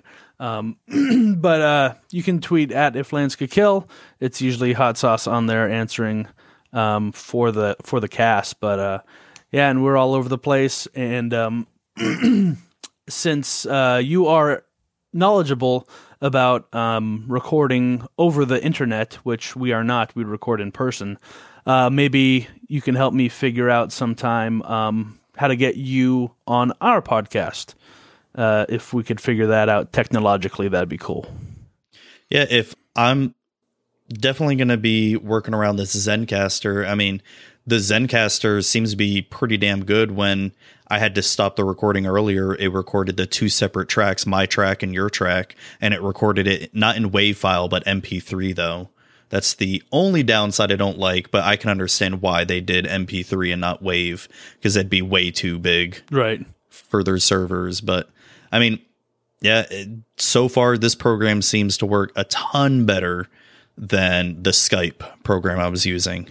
So maybe we could try this again if you want me to come on. Yeah, definitely. I'm. I'm. I've always been curious if I could figure it out myself. So uh, maybe with a little a little guidance, um, I could figure out how to set it all up to where we can have uh, actual guests that aren't in the room with us. Yeah, man. No, I'll let you know how this works. Cool. And um oh uh let uh yeah yeah it was hot sauce that sent me the card. Um let him know that i still have his badger card that he made me his the badger altar. I've got i've actually still got it tucked away in one of my binders. I actually have it sleeved and everything. Nice. i'm i'm ne- i'm never taking that out because it's awesome. That is the uh, unofficial uh, mascot of the podcast is Charging Badger. So yeah and it's the best badger yeah. Tr- it's a tremendous badger Yes, it is much better than the honey badger. Yes. um no, because I'm gonna keep that card, and you know, one day when I'm old, my kids are going through, or my grandkids are going through the cards, like, oh, what, what's this charge badger like? Well, let me tell you, there, little Timmy. What? All right. Why does it have dicks all over it?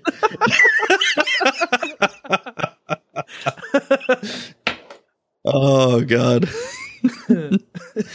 oh man, but yeah, that that's never coming out of my binder. nice. But all right, man. Uh, thank you for coming on again. Really enjoyed it. It was a lot of fun, and um, yeah, I got to get to bed. It's right. almost one a.m. for me. Yeah, go get some sleep and thank you for having me on again, man. all right, have a great night. Alrighty, take care. All right, bye. Bye.